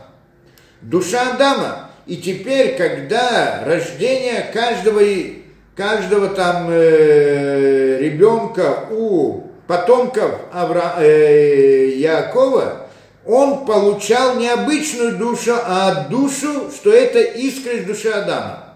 Что такое обычная душа, тоже надо понять. Во всяком случае, он получил душу из... Да, это его душа, это искра Адама. И тогда их рождается очень много, и получается народ. Народ, значит, он включает в себя всю душу Адама. Это имеется в виду. Все искры сколько искр в душе Адама. Мы еще должны прийти к расчету, попытаться, если у нас хватит времени, попытаемся понять эту идею, что значит, сколько искр, какие искры, откуда они приходят, про что мы здесь говорим. Но во всяком случае, вот эти вот, те, которые там родились, они не просто так родились. Человек рождается в результате чего? Что, да, э, мужчина и женщина женятся и делают зивук, и рождается ребенок. Это естественное явление, как природное явление. У животных тоже так же происходит. Вопрос, какая душа будет внутри него. И это был заключен союз Авраама со Всевышним, что я хочу, чтобы из моего народа, то есть из моего потомства, вышел вот тот знать, народ, который будет служить Всевышнему, чтобы это шло путем народа. Что это значит? Это значит, что Всевышнему говорит, я заключаю с тобой союз как бы вот в этом. Что это значит? Это значит, что каждый, потом, каждый ребенок, который родится в его потомстве, он получит душ, душа его будет из вот этого, из искра души Адама. И это был союз со стороны Всевышнего. То есть, потому что на каком основании родился ребенок, так как кто сказал, какая душа, откуда душа он получает. Так говорит, это я с тобой заключаю союз, говорит Всевышний Аврааму, что тот, кто родится вот там, при формировании еврейского народа, потому что там еще вопрос, да, такого времени, создание еврейского народа, это значит, что у них будет душа, это искра Адама, души Адама. Это, это, был, это была идея союза. И поэтому они должны были там родиться много, они родились много, и они, то есть все, почему именно в Египте? Да, потому что Египет место э, нечистоты духовной, то есть мир лжи. А душа Адама разбилась на искры и оказалась внутри мира лжи. Поэтому, если ты хочешь, чтобы твой народ, чтобы там родились и получили душу Адама, они должны, каждый из них должен как бы поднять искру из мира лжи, это его душа. Понятно, да? Получается у нас душа Адама. Душа, вот эти вот евреи, те, которые там родились в Египте, многие из них, вот те, кто родились, они получили душу, и да, душа их не была из тех самых из Адама. А что мы говорим в других народах, мы когда-то это объясняли, эту идею, другие народы, скажем, получают душу, что это не из души Адама, а скажем, из тела Адама, там есть несколько принципов объяснить. Скажем, тело, что такое тело, это оболочка, это то, что, чем тело отличается от души. У человека чем тело отличается от души? Что душа это суть его, суть его действия, его цель, его смысл в жизни определяется его душой. А что такое его тело? Тело – это его инструмент для выполнения его роли, его сути, для которой он стремится. Инструмент, руки, ноги и так далее. Посредством этого он может выполнить ту самую задачу, которую для себя он представляет. Адам решен первый человек, он, не было тело наше физическое. У него и то было духовное, и то было духовное. Только духовность внутри – это идея, то есть душа Адама, это идея выполнения роли его, которым было предназначено. А, а тело Адама – это тоже как бы духовная сторона, но она та, которая является инструментом для выполнения, да, как то, что называем оболочкой, инструментом для этого. И также получается как бы души других народов, а их роль содействует еврейскому народу в выполнении их роли. Так оно получается.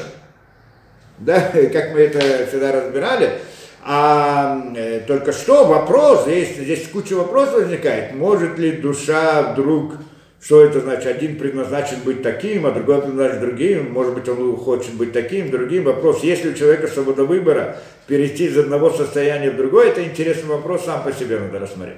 Во всяком случае, вот это, да, этот, это, что говорит здесь, э, да, Орахайм, что вот этот народ, который там возник, родился, он, это, это искры святости, которые вышли из мира лжи, что там это в Египте, в духовном смысле. Ну, потому что они-то приходят из духовного мира, сами души. То есть то, что она рождается, душа, до того, как она родилась, она находится в плену в мире лжи, в духовном, там, в мире клепот. Как здесь мы находимся, скажем, в Египте, или еврей находится там, родился в Советском Союзе, ничего не знает, ничего не понимает, ребенком, он находится в плену, правильно, в плену, в смысле в мире лжи, так это как бы на, вот так это пример этого. Но мы, э, да, это, э, так мы как-то можем понять эту идею, но на самом деле еще до того, как родился, он находился в мире плену, тоже в плену.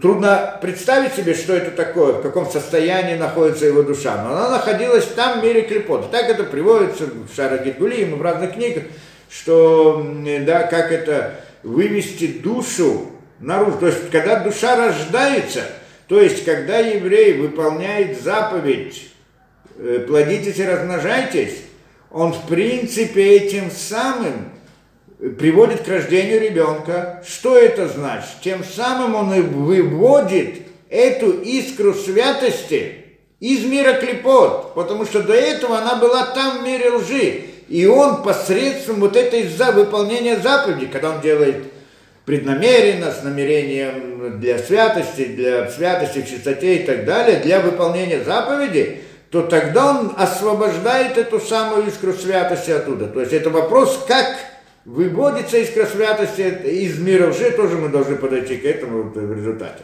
Но здесь то, что он говорит, вот именно это то, что происходит, что на самом деле там они и вот эти э, искры святости, что это душа, искры души Адама, и они там находятся в мире клепот, в Египте, или точнее в духовной стороне Египта. Да, оттуда, оттуда, э, что это мир клепот, по сути, вот и есть мир лжи по-настоящему. И оттуда их нужно вывести наружу. И вот для этого был Галут. И приходит Галут египетский. Для этого они оказались в Галуте египетском, чтобы вывести искры святости. Кого? Какие искры святости? Родить детей там. Чтобы эти души, которые в них ходят – это искра души Адама, которая была в плену в мире лжи, в мире клепоты, и он ее поднимает. То есть то, что он рожает ребенка, тем самым выводит эту искру святости оттуда. Это души. Да, вот души э, детей, которые там родились. Это на самом деле искра святости. И вот, и, и это называется формирование еврейского народа что теперь получается много, целый народ, и внутри них души ихние, это искры души Адама. И тогда все вместе они, они как бы являются Адам, тот самый Адам, только там он был один, а здесь они разбиты на много людей. И вот как бы это да, народ, который является вот этим идеей Адама, и на него возлагается та самая идея, задача, которую он должен выполнить. Поэтому потом они приходят на гору Синай и получают Тору. Что в Торе сказано? Почему Тору не получили раньше? Почему Авраам не получил раньше? Почему? Потому что еще не было этого народа. Там, когда они приходят и получают Тору, зачем? Что в Торе сказано? 613 заповедей. Что делает 613 заповедей? Они выполняют ту самую роль, которую должен был выполнить Адам решен до греха. Это то, что его задача была. Что именно? Исправить, поднять другие искры святости. Там это, да, тоже, мы не будем это входить, объяснять. Но исправить тот мир, который был разрушен до него, до сотворения Адама. Это была его роль. То есть как бы Всевышний создал в этом мир, мир и его разрушил, привел к его разрушению, а потом создал Адама и сказал ему исправь его. И если он его исправит, то это его заслуга. И тогда за это он получает награду. И за это он получает добро. И в этом была задача, зачем был создан мир. Леотивли Невраам, чтобы дать добро творениям. Но добро не как, на, не как э, просто подарок, а как заслуга, что тогда он, выполняя эту задачу, он как бы становится участником сотворения мира, создания мира, потому что он сам создает мир в каком-то смысле.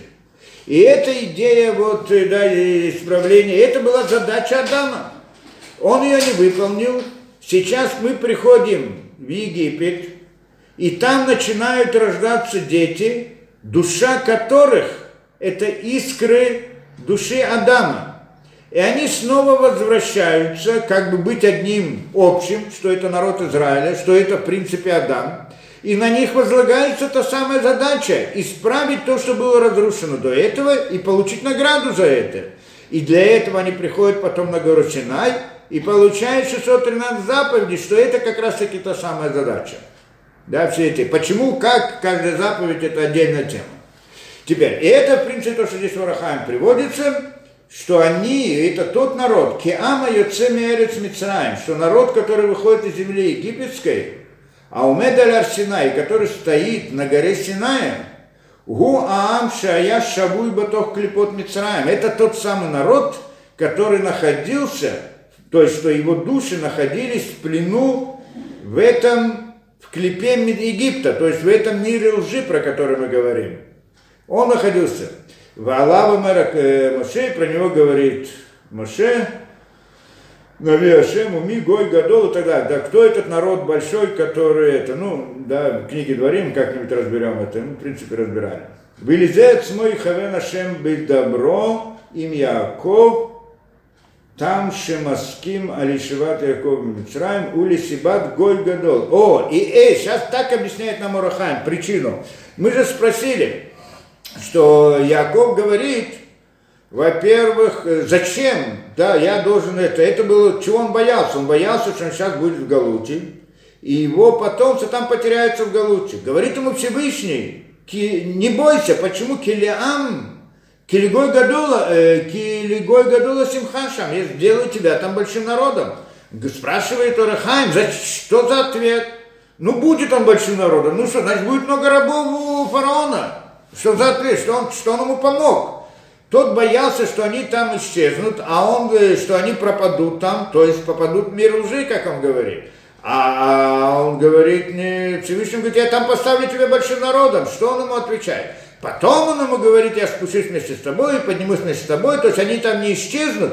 Но задача, зачем ты должен туда прийти? Для того, чтобы возник тот народ. Что ты же хочешь, чтобы у тебя народ вышел, правильно? Так Авра... с Авраамом был договор, что из него будет народ. Народ это значит, каждый человек, у него должна быть искра души Адама. Где она находится, эта искра? Внутри мира Клепот. Где этот мир Клепот находится? В Египте. Поэтому нужно спуститься в Египет, и да, и там, э, да, и тогда каждый там кто-то, и там он формируется, то есть искры, э, вот это Адам, они находятся в Египте, в мире Клепот, в самом мире лжи, самый большой мир лжи, который там был, и вот теперь он, значит, должен освободить. И это, это что отвечает, как бы Всевышний первое говорит, ты не просто так туда спускаешься вместе с народом, то есть э, твое потомство не просто так, а для того, чтобы сформировался еврейский народ. Это значит, Легой Симха, на большой, большой народ из тебя возникнет.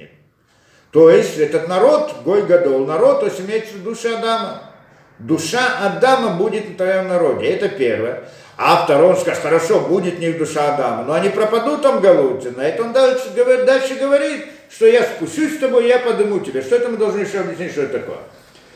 То Лисибат Гойгадола Шергу Абу Чамба Клипат Мицраем. Вы цариху ли отцу Мишам. И должен его вывести оттуда.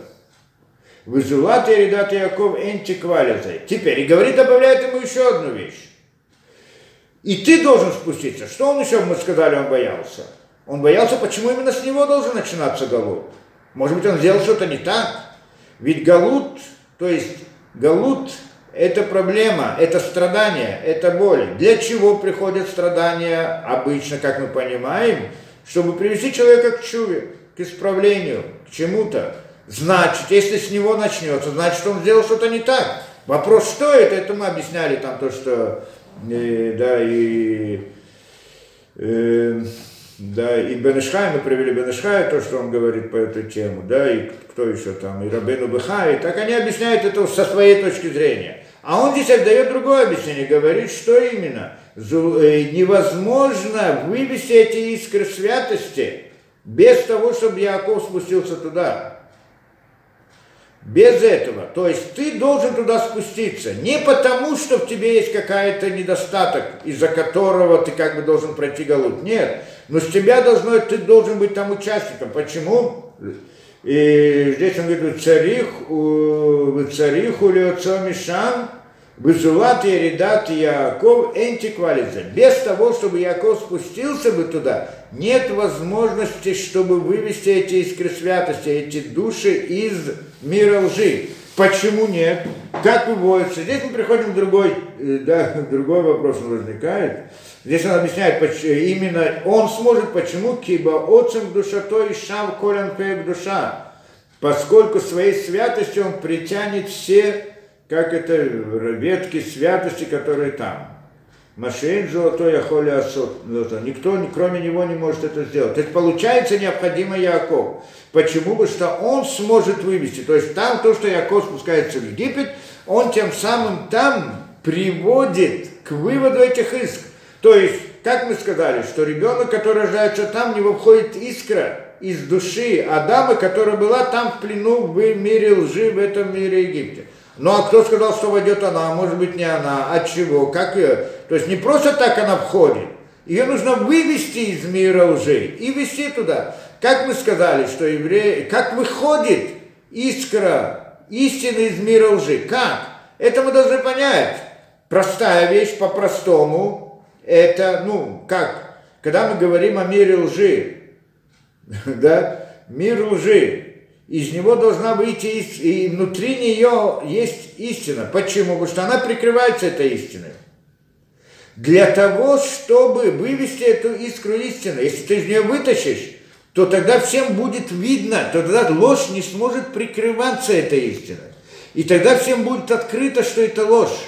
И тогда она не сможет существовать.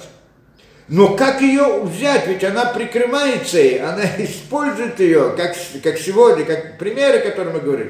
Как коммунисты это делали, пока люди за ними шли, потому что думали, что там есть какое-то добро. Как современные всякие эти теории, гуманисты, как, э, я не знаю, там, э, организации женщин, или, э, как все, организации женщин сегодня, там разные, да, за так далее, как бы беспокоиться о женщинах, на самом деле – это они этим прикрываются для всего зла, которое внутри них. Теперь вопрос, как вывести, как бороться с ложью, другими словами. Ложь, в чем ее суть? Когда она ложь, открыта ложь, это зло. И когда оно зло, это понятно всем, что это зло, никто, и, и тогда никто за ним не идет, это значит, что она исчезает, уничтожается. Почему? Потому что ее жизненность находится как бы в наших мыслях, в наших душах что когда человек идет за этим, то у нее есть жизненность. Когда человек от нее отходит, она сама по себе, вся суть ее, вся суть идеи зла, лжи, да, мира лжи, это обмануть кого-то. Если никто не обманывается, то у него нет жизненности. Да? Сама идея это. И вот э, только надо, это значит, чтобы избавиться, э, чтобы победить эту ложь, надо раскрыть ее ложность. Надо раскрыть ложь этой лжи. Почему она не раскрывается? Потому что она прикрывается какой-то истиной, какой-то искрой истины, которая находится у него в плену. Как, как выводится наружу искра истины? Как побороть мир лжи? Как ложь побороть? Как раскрыть ложь, которая это лжа? Да, как мы знаем. Это идея знания идея святости. То есть нечистоту побеждает тем, что есть большой приток святости.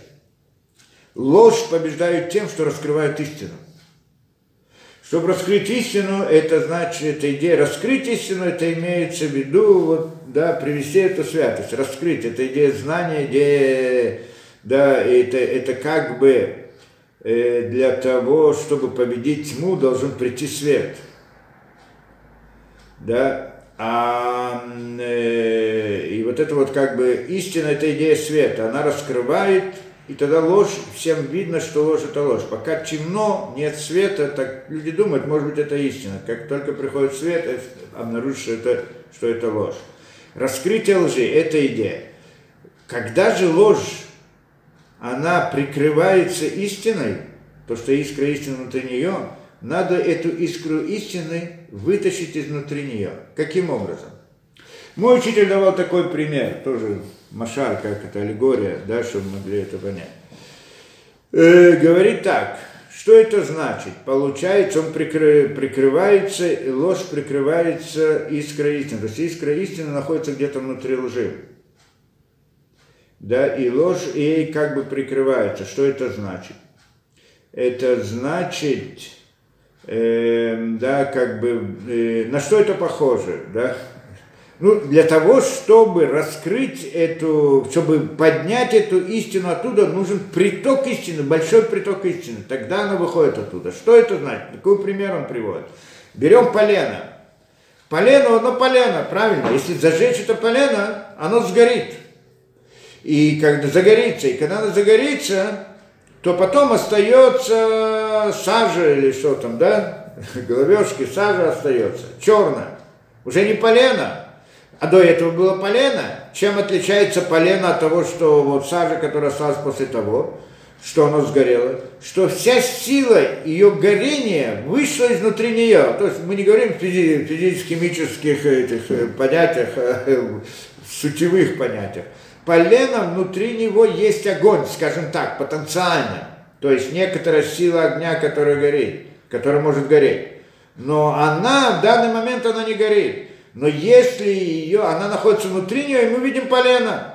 Если же его поджечь, то тогда эта сила огня выходит наружу, и остается эта сажа. Это уже не полено. То есть весь вид, на самом деле, когда мы видели полено перед собой, на самом деле это сажа. Только э, э, сила огня, которая внутри нее, мы в таких параметрах скажем, да, как аллегория, сила огня, которая в ней, она дает ей форму полена, видимость полена. Но на самом деле это не полено, это сажа. Когда же выйдет наружу эта сила огня, то останется то, что, то, что это есть на самом деле, что это сажа. Не то, чтобы это в научных понятиях мы здесь говорим, а вот как аллегория. Получается, то есть если ты вытащишь оттуда эту вот эту силу огня, то тогда остается то, что остается, и тогда перестает быть поляном. Оно видится поленом из-за этой силы, которая внутри него. В некотором смысле похоже это так, что когда ложь, она видится как истина. Но это потому, что внутри нее есть какая-то искра истины.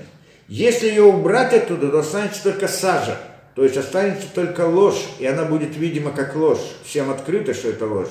Вся видимость истинности ее дается в результате вот этой искры, которая, искры огня, которая внутри нее, скажем так. Как вывести ее оттуда? Точно так же, как выводим, э, да, точно так же, как из полена мы выводим этот огонь наружу, Каким образом? Тот потенциальный огонь, который внутри, чтобы вывести его наружу, надо дать ему много огня снаружи. А огонь, зажечь ее, другими словами, да, зажечь, и тогда огонь, который внутри потенциально, он выходит наружу. Вот, как бы похоже на эту аллегорию, мы говорим про вот мир истины и мир лжи мир лжи, ложь, она внутри себя несет какую-то искру истину и тем самым представляет себя как истина. Для того, чтобы э, раскрыть ее ложность, да, показать, надо вытащить эту искру истины, то есть силу огня, как бы, которая внутри нее. Посредством чего? Посредством большого потока истины. Раскрыть истину, показать по-настоящему, что такое истина, то есть обучить Тору раскрыть Тору, показать Тору, и тогда ложь оттуда выходит, тогда все становится на свои места, тогда все сразу становится понятно. Тогда как бы истина выходит из этого. Каким образом это происходит на самом деле? Это здесь он говорит, что то, что ты, Яков, придешь в Египет, святость твоя сама по себе, она приведет к тому, что эти искры души Адама, которые находятся в плену в мире лжи там, они выйдут наружу и войдут в детей твоего потомства. И так сформируется еврейский народ. Потому что если тебя не будет, то они, дети, может быть, и родятся, но у них не будет этих душ. И будет души другие. И вот это вот, это то, что он ему отвечает. Зачем ты, почему ты именно должен туда войти? Не потому, что ты несовершенен, тебе нужен галу для совершенствования. Не так а для того, чтобы для того, чтобы да, поднять эти искрайся, потому что я тебя там поставлю большим народом, килигой гадола симхашам, я тебя сделаю большим народом, вот это вот идея, сделать большим народом. Э, да, Шашам, Маши Энкен, золотой нос, это Шалма дает ответ. Теперь дальше. Вот там Шишим Рибон не танушам Ахарках Виничтарфу, и после этого – там, говорит, эти, а, значит, да, Вылезеть им Сашамру Шелом Мет Якова Вину Ачра. А, и про это сказано, что не умер Якова Вину, пока не увидел 600 тысяч этих, значит, своих потомков.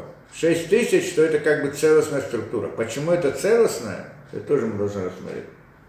Вот там Шишим Рибонит, и эти 600 тысяч, они оказались там, в Галуте, в страданиях, и в Ницрифу, как у Бакур Барзель, как бы это было очищено, как это Курбарзель, это как э, Курбарзель, это доменная печь, что как доменная печь берет, когда туда входит руда, то ее, значит, она горит, все сгорает, и только вот сам металл чистый остается, там золото или что там, да?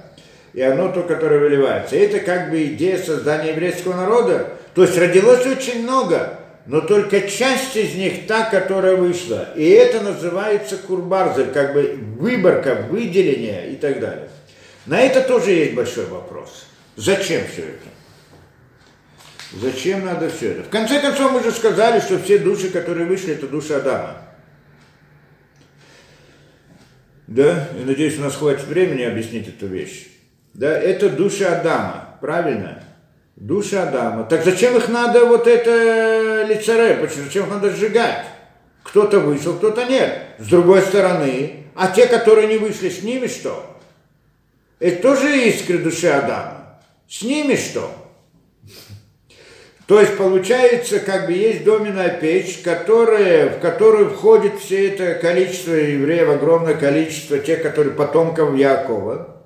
Всех у них есть души, это души, искры души Адама, но они проходят через страдания, вот этот галут, что как испытание, которое как бы выжигает из них и только самых как бы сильных, самых хороших, я не знаю, как это объяснить, самых, те, которые вышли, закаленных, происходит закалка, да, закалка кто-то назовет это, да, выжигание, выборка, и вот они остаются, да, где идут, и вот они потом выходят и становятся еврейским народом, приходят на гору Сина и так далее. А что с остальными, которые там остались? И многие, которые там остались, это тоже душа Адама или нет? Это нужно понять, здесь совсем не так просто. Во-первых, как сказано в Хазаль, что все эти души, которые там остались в Египте, умерли, они потом пришли. Других Гильгулим. Потом они родились в других поколениях в еврейском народе. И кто-то стал, остался, кто-то вошел в святость, стал праведником, кто-то спустился обратно. И снова. И так это вся шесть тысяч лет. То есть все они должны пройти в конце концов и прийти к тому результату, о котором мы говорим к конечной цели. То есть конечную цель Адам все равно должен выполнить. И он ее обязательно выполнит только через 6 тысяч лет, через, э, за один раз, за, за, за большее время, за больше, но в течение 6 тысяч лет это, эта работа заканчивается в любом случае. И вся эта идея выборки, выбрать искру святости из мира лжи, этим еврей занимается каждый, каждый раз, когда он выполняет заповедь. Точно так же, как мы сказали, вот, что еврей выполняет заповедь прурву, плодитесь, размножайтесь, и если он это делает как заповедь и с намерением и так далее, то тогда это э, он как бы искра Адама, души Адама входит в ребенка. И она, значит, выходит из мира клепот.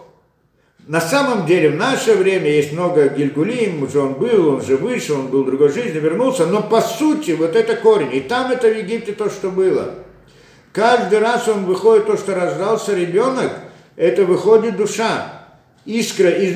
Но она не может просто так ее выйти. Ее надо вывести оттуда. Каким образом мы сказали, чтобы привести свет, привести истину. Что это истина? Когда человек делает это с святым намерением тогда именно эта душа выходит из мира клепот, как мы сказали, чтобы раскрыть ложь, надо раскрыть это, да? И, да, и вот, и тогда, значит, мы приходим, и, и это то, что, э, да, идея создания, это идея формирования еврейского народа. Несколько вопросов у нас здесь осталось. Ну, во-первых, во-первых, непонятно, зачем нужен голубь для всего этого дела. Зачем нужно страдания? Боли и так далее. А для этого было, да, создается, это, говорит, этот голод нужен, чтобы вот привести. Зачем?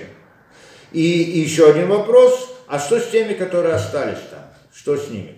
А мы сказали, что они придут потом, в других поколениях. Хорошо. А э, почему именно не тогда, не, э, именно вот в других поколениях, а в этом... Э, а, а в чем суть выборки, которая там была? Вот этих выбрали, а эти, значит, умерли там остались. Почему? На каком, как это, на каком, э, да, по какому параметру их выбирали? Это интересная вещь. На самом деле мы здесь должны войти еще больше и сказать здесь такую вещь, что когда мы говорим, что душа Адама, она спустилась в этот мир, разбилась на кусочки, на искры и оказалась в плену мире клепот, и потом, значит, формирование еврейского народа это выведет этих искр наружу, и это рождение ребенка, в принципе, это вывести его душу из мира клепот в этот мир. Это еще не значит, что здесь он как бы дойдет до совершенства, но здесь у него есть возможность выйти и подняться в духовный мир после смерти. Если же нет, он обратно возвращается в мир клепот, как многие те, которые рождаются, и значит обратно это, да? Теперь, но, но суть здесь в чем? Э, да, а, а душа Адама, душа Адама, он, значит, она разделяется на сколько? На 365 жил, мне как-то 248 органов и 365 жил, да, так это приводится, жил и так далее. То есть 3, 613 частей есть у души Адама. 613 частей, как количество заповедей, то, что мы приводим, да? И, и это тело, тело, оно по подобию души просто, да, это как бы рисунок души, духовной действительности. Его душа разбивается на 613 органов. Каждый из этих органов, назовем это органами, это в духовных понятиях, да, каждый, то есть душа, которая соответствует такому-то и такому-то органу. И эти органы, есть орган, который относится к голове, орган, который относится к руке, ну, условно, орган, который относится к сердцу, к ноге и так далее. А, э, а ясно, что орган, который относится к голове, в смысле духовности, это более высокий уровень, который относится к ноге, это другой уровень. Но с точки зрения одного Адама, это один человек, все вместе. Теперь, получается, что когда потом каждый орган, он тоже разбивается на, 600, на 613 корней. Каждый корень, значит, каждый из 613 органов разбивается на 613 корней. Да, это приводится, где это приводится? В э, Шарагильгулин, по-моему, насколько я помню. Каждый из этих корней может быть разбит от 613 до 600 тысяч искр. Там чуть-чуть может быть сложнее, но не принципиально. Это идея, в общем-то. Получается 613, каждый орган, он в конце концов состоит из 613 корней, каждый корень состоит, может состоять из 600 тысяч. Не обязательно, может, не больше этого, но по разным причинам. Это идея разбития, это когда один человек не может выполнить свою роль, то тогда как бы из его души выходят, скажем, две души, которые разделяются работой. Он сам большой, то есть большая душа, то есть он, у него есть силы выполнить две задачи, я условно так это для аллегорически, но он ее не выполняет, она как бы разбивается на две более маленькие души, по своим возможностям, способностям, но каждый из них может выполнить только одну задачу, как бы разбивается, и так далее, и так далее. Может разбиться больше, может не разбиться, может, и поэтому может быть 600 тысяч, это максимум, а может быть и меньше. Теперь, и вот э, и, да, это значит, оно разбивается. И теперь вот все эти искры, которые в конце концов попались, они на много-много искр.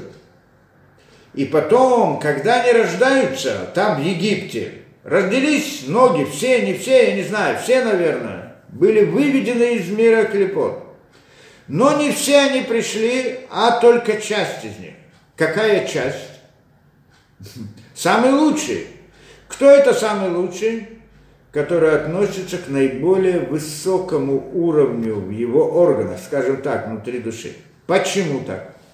Потому что это мы уже рассматривали, что это идея, что на самом деле э, а всякое исправление, мы здесь говорим об исправлении, или всякое создание, формирование или создание, когда это идет с позиции мысли, а духовный мир, мы всегда говорим, это, идея, это мир мысли, в общем-то, всякое такое создание или исправление, оно начинается с головы всегда, с верхней.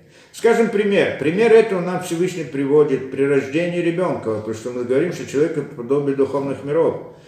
Да, и рождение ребенка, когда ребенок рождается, то у него вначале появляется голова, а только потом начинают появляться разные органы, ну, в животе матери. Но потом, даже потом, когда он рождается, как бы у него есть голова, но тело оно не функционирует, оно формируется потом, сначала формируется более высокая сторона, а потом только он начинает ходить, и там еще что-то, да, и так далее. То есть получается формирование тела, оно позже. То есть всегда начинается формирование вот более высокой части. И это правило также в духовных мирах, что когда мир был, как-то мы говорили, разрушен, а потом он был исправлен, то есть Всевышний начал исправление этого мира, то тогда этот, и это то, что называется, что был первый отсылут, который разрушен, а второй отсылут, который тот, к которому мы как бы относимся, и его создание начиналось с первых, с наиболее высоких сторон. Самое, сначала самое высшее, там с верхней сферот, скажем, или парцупин, потом нижний, потом нижний и так далее. И так происходило формирование этого. А потом уже это все Всевышний сделал без человека. А потом остались искры святости, которые относятся к более нижним уровням. И вот тогда был создан Адам, и была дана ему возможность, чтобы он как бы закончил исправление мироздания, и за это будет награда. Это была идея создания мира. И это то, что делается посредством 113 заповедей. Вот те самые. Но начинается всегда сверху вниз. Поэтому, если мы говорим о Адаме, то тогда получается, что его что там вышли все искры, скажем, души Адама, или все, или большинство, я не знаю, сколько там вышло, множество вышло, то, что, да. Но первое, э, там происходит выборка, как бы начинается формирование еврейского народа. Как происходит формирование еврейского народа? Вначале создается, как и все, голова его, то есть самая верхняя, самая лучшая сторона еврейского народа, самая высокая, с него начинается. И оно оказывается в этих испытаниях, и оно то, которое выдержит, оно это выборка. Выбирает самое это, а то, как самая высшая часть, а все остальное отправляется обратно но оно потом приходит снова и продолжается это, значит, после голова, сначала голова, и она как бы сформировалась там, и это был тоже целый народ, 600 тысяч, и поэтому сказано, что не было больше в истории человечества, еврейского народа поколения такого уровня, как было поколение пустыни. На самом высоком уровне то, что они были. А, а потом, после этого приходит другое поколение, и тогда рождаются те самые души, которые были и не смогли выйти в тот момент, не прошли ту выборку, то, то, то это. И тогда они проходят через другие испытания, потом приходят следующие и так далее. И это идея вот истории, что 600 тысяч лет как бы должны пройти все. Мы сегодня находимся в эпоху чего? В эпоху Иквата Демашиха, так называется. Иквата Демашиха это значит перед, э, как это, ну, да, перед приходом Машеха. Экив – это смысл перед, как бы, вот еще, вот еще немножко и так далее. А есть другой смысл у слова иквата до Машеха, что иквата – это пятка. В пятках Машеха, в пятках как бы, что в пятках? В пятках истории, в пятках еврейского народа. То есть наше поколение – это как бы самые последние вот эти, которые относятся к ногам, к смысле души еврейского народа. Как бы так это надо понять. И этим объясняется понятие Еридата Дурот, спуск поколений. Спуск поколений, то, что мы видим все время, каждое последующее поколение более слабое, более слабое, более слабое. И испытания они другие там, и требования к ним другие. Почему? По той самой причине, что каждый раз происходит, сначала исправляется более верхняя сторона, этого, да, а потом приходит более нижний уровень, и более нижний уровень и так далее. Поэтому, когда мы видим сегодня поколение, видим сегодня очень такое поколение, которое да далеко от сути, вот видим это спуск поколений, да, далеко-далеко оно от тех, которые первые. И кто-то может подумать, ой, что делать? Были когда-то евреи, сегодня уже нет, исчезли, закончились, теперь остались какие-то остатки и все, нет больше евреев. Это не так. Почему? Потому что те, которые были, и они умерли, они не исчезли, они есть, они продолжаются. То, что сейчас есть другое поколение, это, это продолжение этой, это, но они ту свою роль выполнили. Теперь вы эти должны выполнить свою роль, потом там свою роль и так далее. Мы доходим, но, но общее, после всего прихода Машиха возвращаются как бы все они, и тогда есть вместе весь народ, самые большие, самые нижние, более нижние и так далее, и так далее.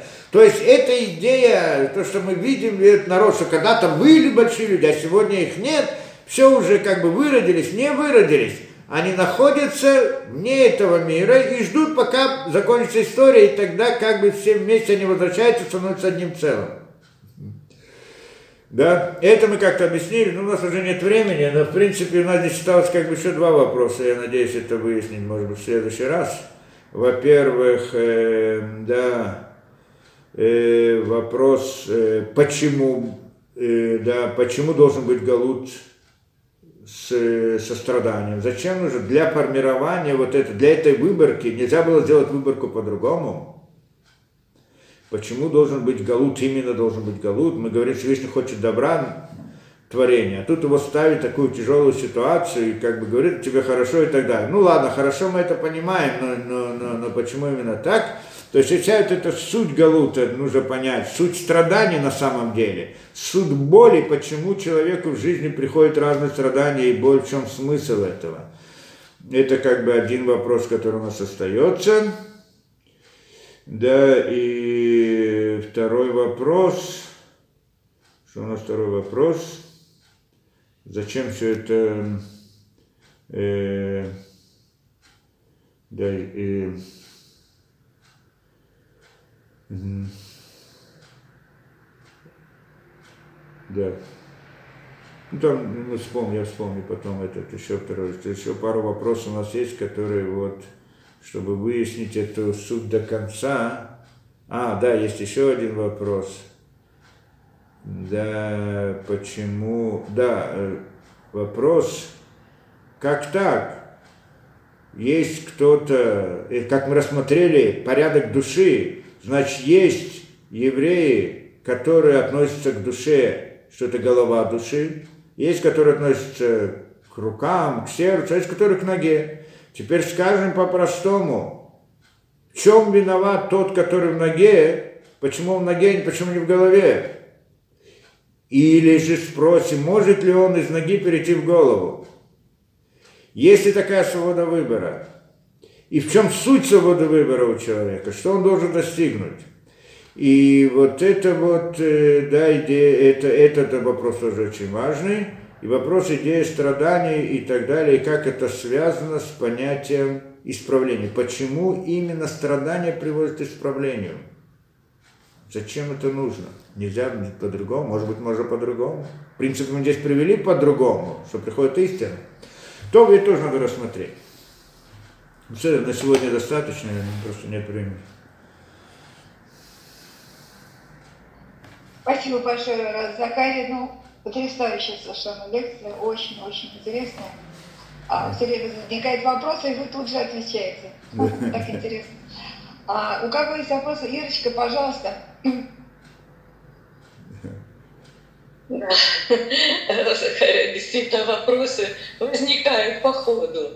Ну вот, э, что вы сказали, уже, в общем-то, не первый раз, но как-то вдруг раскрылось, что э, души евреев от души Адама духовной, да? Да. А души всех остальных народов духовного, конечно, тела Адама.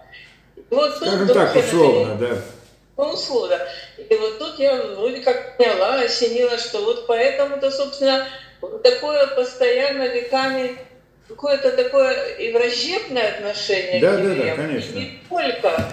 Вот это какая-то несовместимость. Видимо, вот в этом пыль, что вот всегда какая-то настороженность, и даже кто-то вроде бы и по-доброму хочет, но вот это огромное различие, видно, суть в этом получается. Да, конечно, конечно. Это как бы суть, э, какая разница между этой душой и этой душой, что эта душа относится к цели, поэтому на него возлагаются задачи и так далее, а эта душа – это идея способствовать как инструмент, орудие и поэтому как бы роль других народов, это по сути, для чего они были созданы, содействовать еврейскому народу в его цели. И тогда они все вместе как бы выполняют роль, только один с точки зрения как бы того действующего лица, а другой с точки зрения вспомогательного. Это вспомогательно может быть разными путями, может быть как, э, как э, галут, как э, помощь по-настоящему, как наоборот, как антисемиты тоже помочь, помощь в каком-то смысле чтобы он остался евреем. Да, вопрос, каким намерением человек это делает. И, и, и как бы это две стороны. Кроме этого, внутри самого еврейского надо обратно. Есть голова, есть тело, есть руки, есть ноги. Тоже надо понять этот смысл.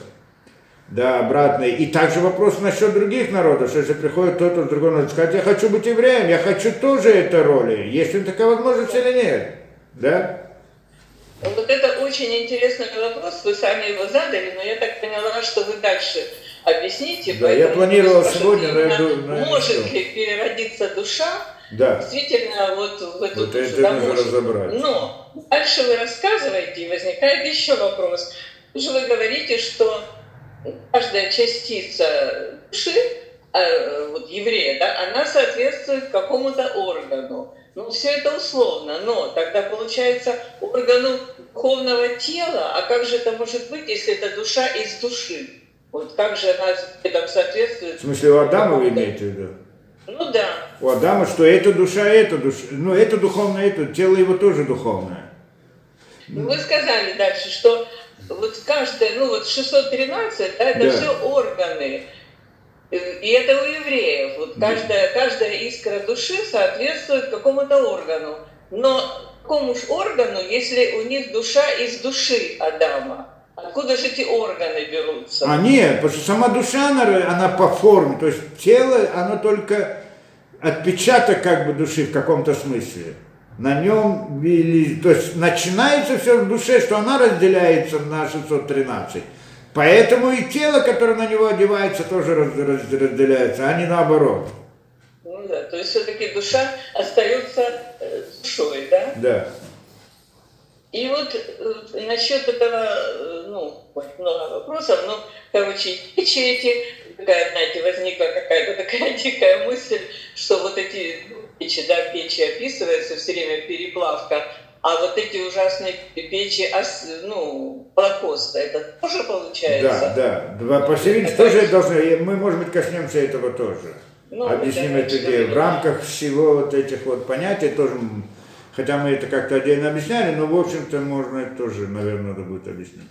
Ну, вот вы, ну, говоря об этом мире лживых, ваш любимый пример – это Советский Союз, но это уже устарело. Да, да, да, это, я только для были, примера это привожу, каждый сам увидит был, свою жизнь. Гитлер было все, но то, что сейчас происходит, то есть, конечно, эта идея коммунизма, она действительно на много десятилетий, даже сейчас вот эти все левые, которые в том числе ненавидят Израиль и так сказать, бьются за Палестину, это тоже левые движения, которые идут, да, так да, сказать, конечно. от цвета откуда, да, да все да, это. Да, вот это понятно. То есть настолько ужасные миражи, ну вот это сейчас происходит. Я не хочу просто детально разбираться в этом, не хочу разбирать здесь, э, как бы политикой заниматься, поэтому только как Нет, пример привожу. Это... Я думаю, что каждый сам может посмотреть и, и увидеть в этом все, что надо, да? Ну вот то, что сейчас происходит, это такой пример все-таки такой конкретный с этим суд, суд в Гааге, да, и так вот немножко слушаю, то есть такие заявления, например, ну, к примеру, там президент Турции говорит, что геноцид палестинского народа начался 7 октября. То есть совершенно все, настолько ну, все да, да, да, перевернуто. И вы знаете, я просто очень хочу, ну вот хотела даже вначале с вами и со всеми слушателями поделиться. Мы Израиль не должен вроде бы оправдываться, но, как вы сами сказали, все время говорите, что Израиль свет миру да, должен нести. Он действительно должен какую-то истину произносить. И вот такое потрясающее место, помимо того, что 91-й псалом, вот место в Исаии, ну, два места есть, которые буквально вот об этом. Мне кажется, ну, каждый захочет сам по себе, может быть, не да. здесь, эти, молиться. Вот это потрясающее в Исаии, ни одно орудие, сделанное против тебя, не будет успешно, всякий язык, который будет состязаться с тобой на суде, ты обвинишь. Это есть наследие рабов Господа. Оправдание их от меня говорит Господь. Это Исаия, 54 глава, 17 стих, но начинается даже раньше, несколько там обращения к Израилю, как дочери мои потрясающие, да? И Псалом 37, который вообще весь можно читать тоже, там все просто, в том числе и о нынешнем а, ну, помощи освобождении Израиля. Но там есть Э, предай, предай Господу путь твой, уповай на Него, и Он совершит, выведет как свет правду твою и справедливость твою, как полдень. Вот этими местами, мне кажется, мы тоже должны сейчас молиться, чтобы все-таки этот свет и правда Израиля вышли. Какие-то люди действительно что-то, может быть, и узнают и как-то светятся. Поэтому, ну, конечно, дай Бог. Надо, да. Вот, спасибо. Ну, вы настолько, конечно, все это здорово. Ну, да, еще больше и больше и глубже раскрываете. Спасибо огромное. Спасибо. Спасибо. Слава Богу. Спасибо всем. Да. Да, все, до свидания.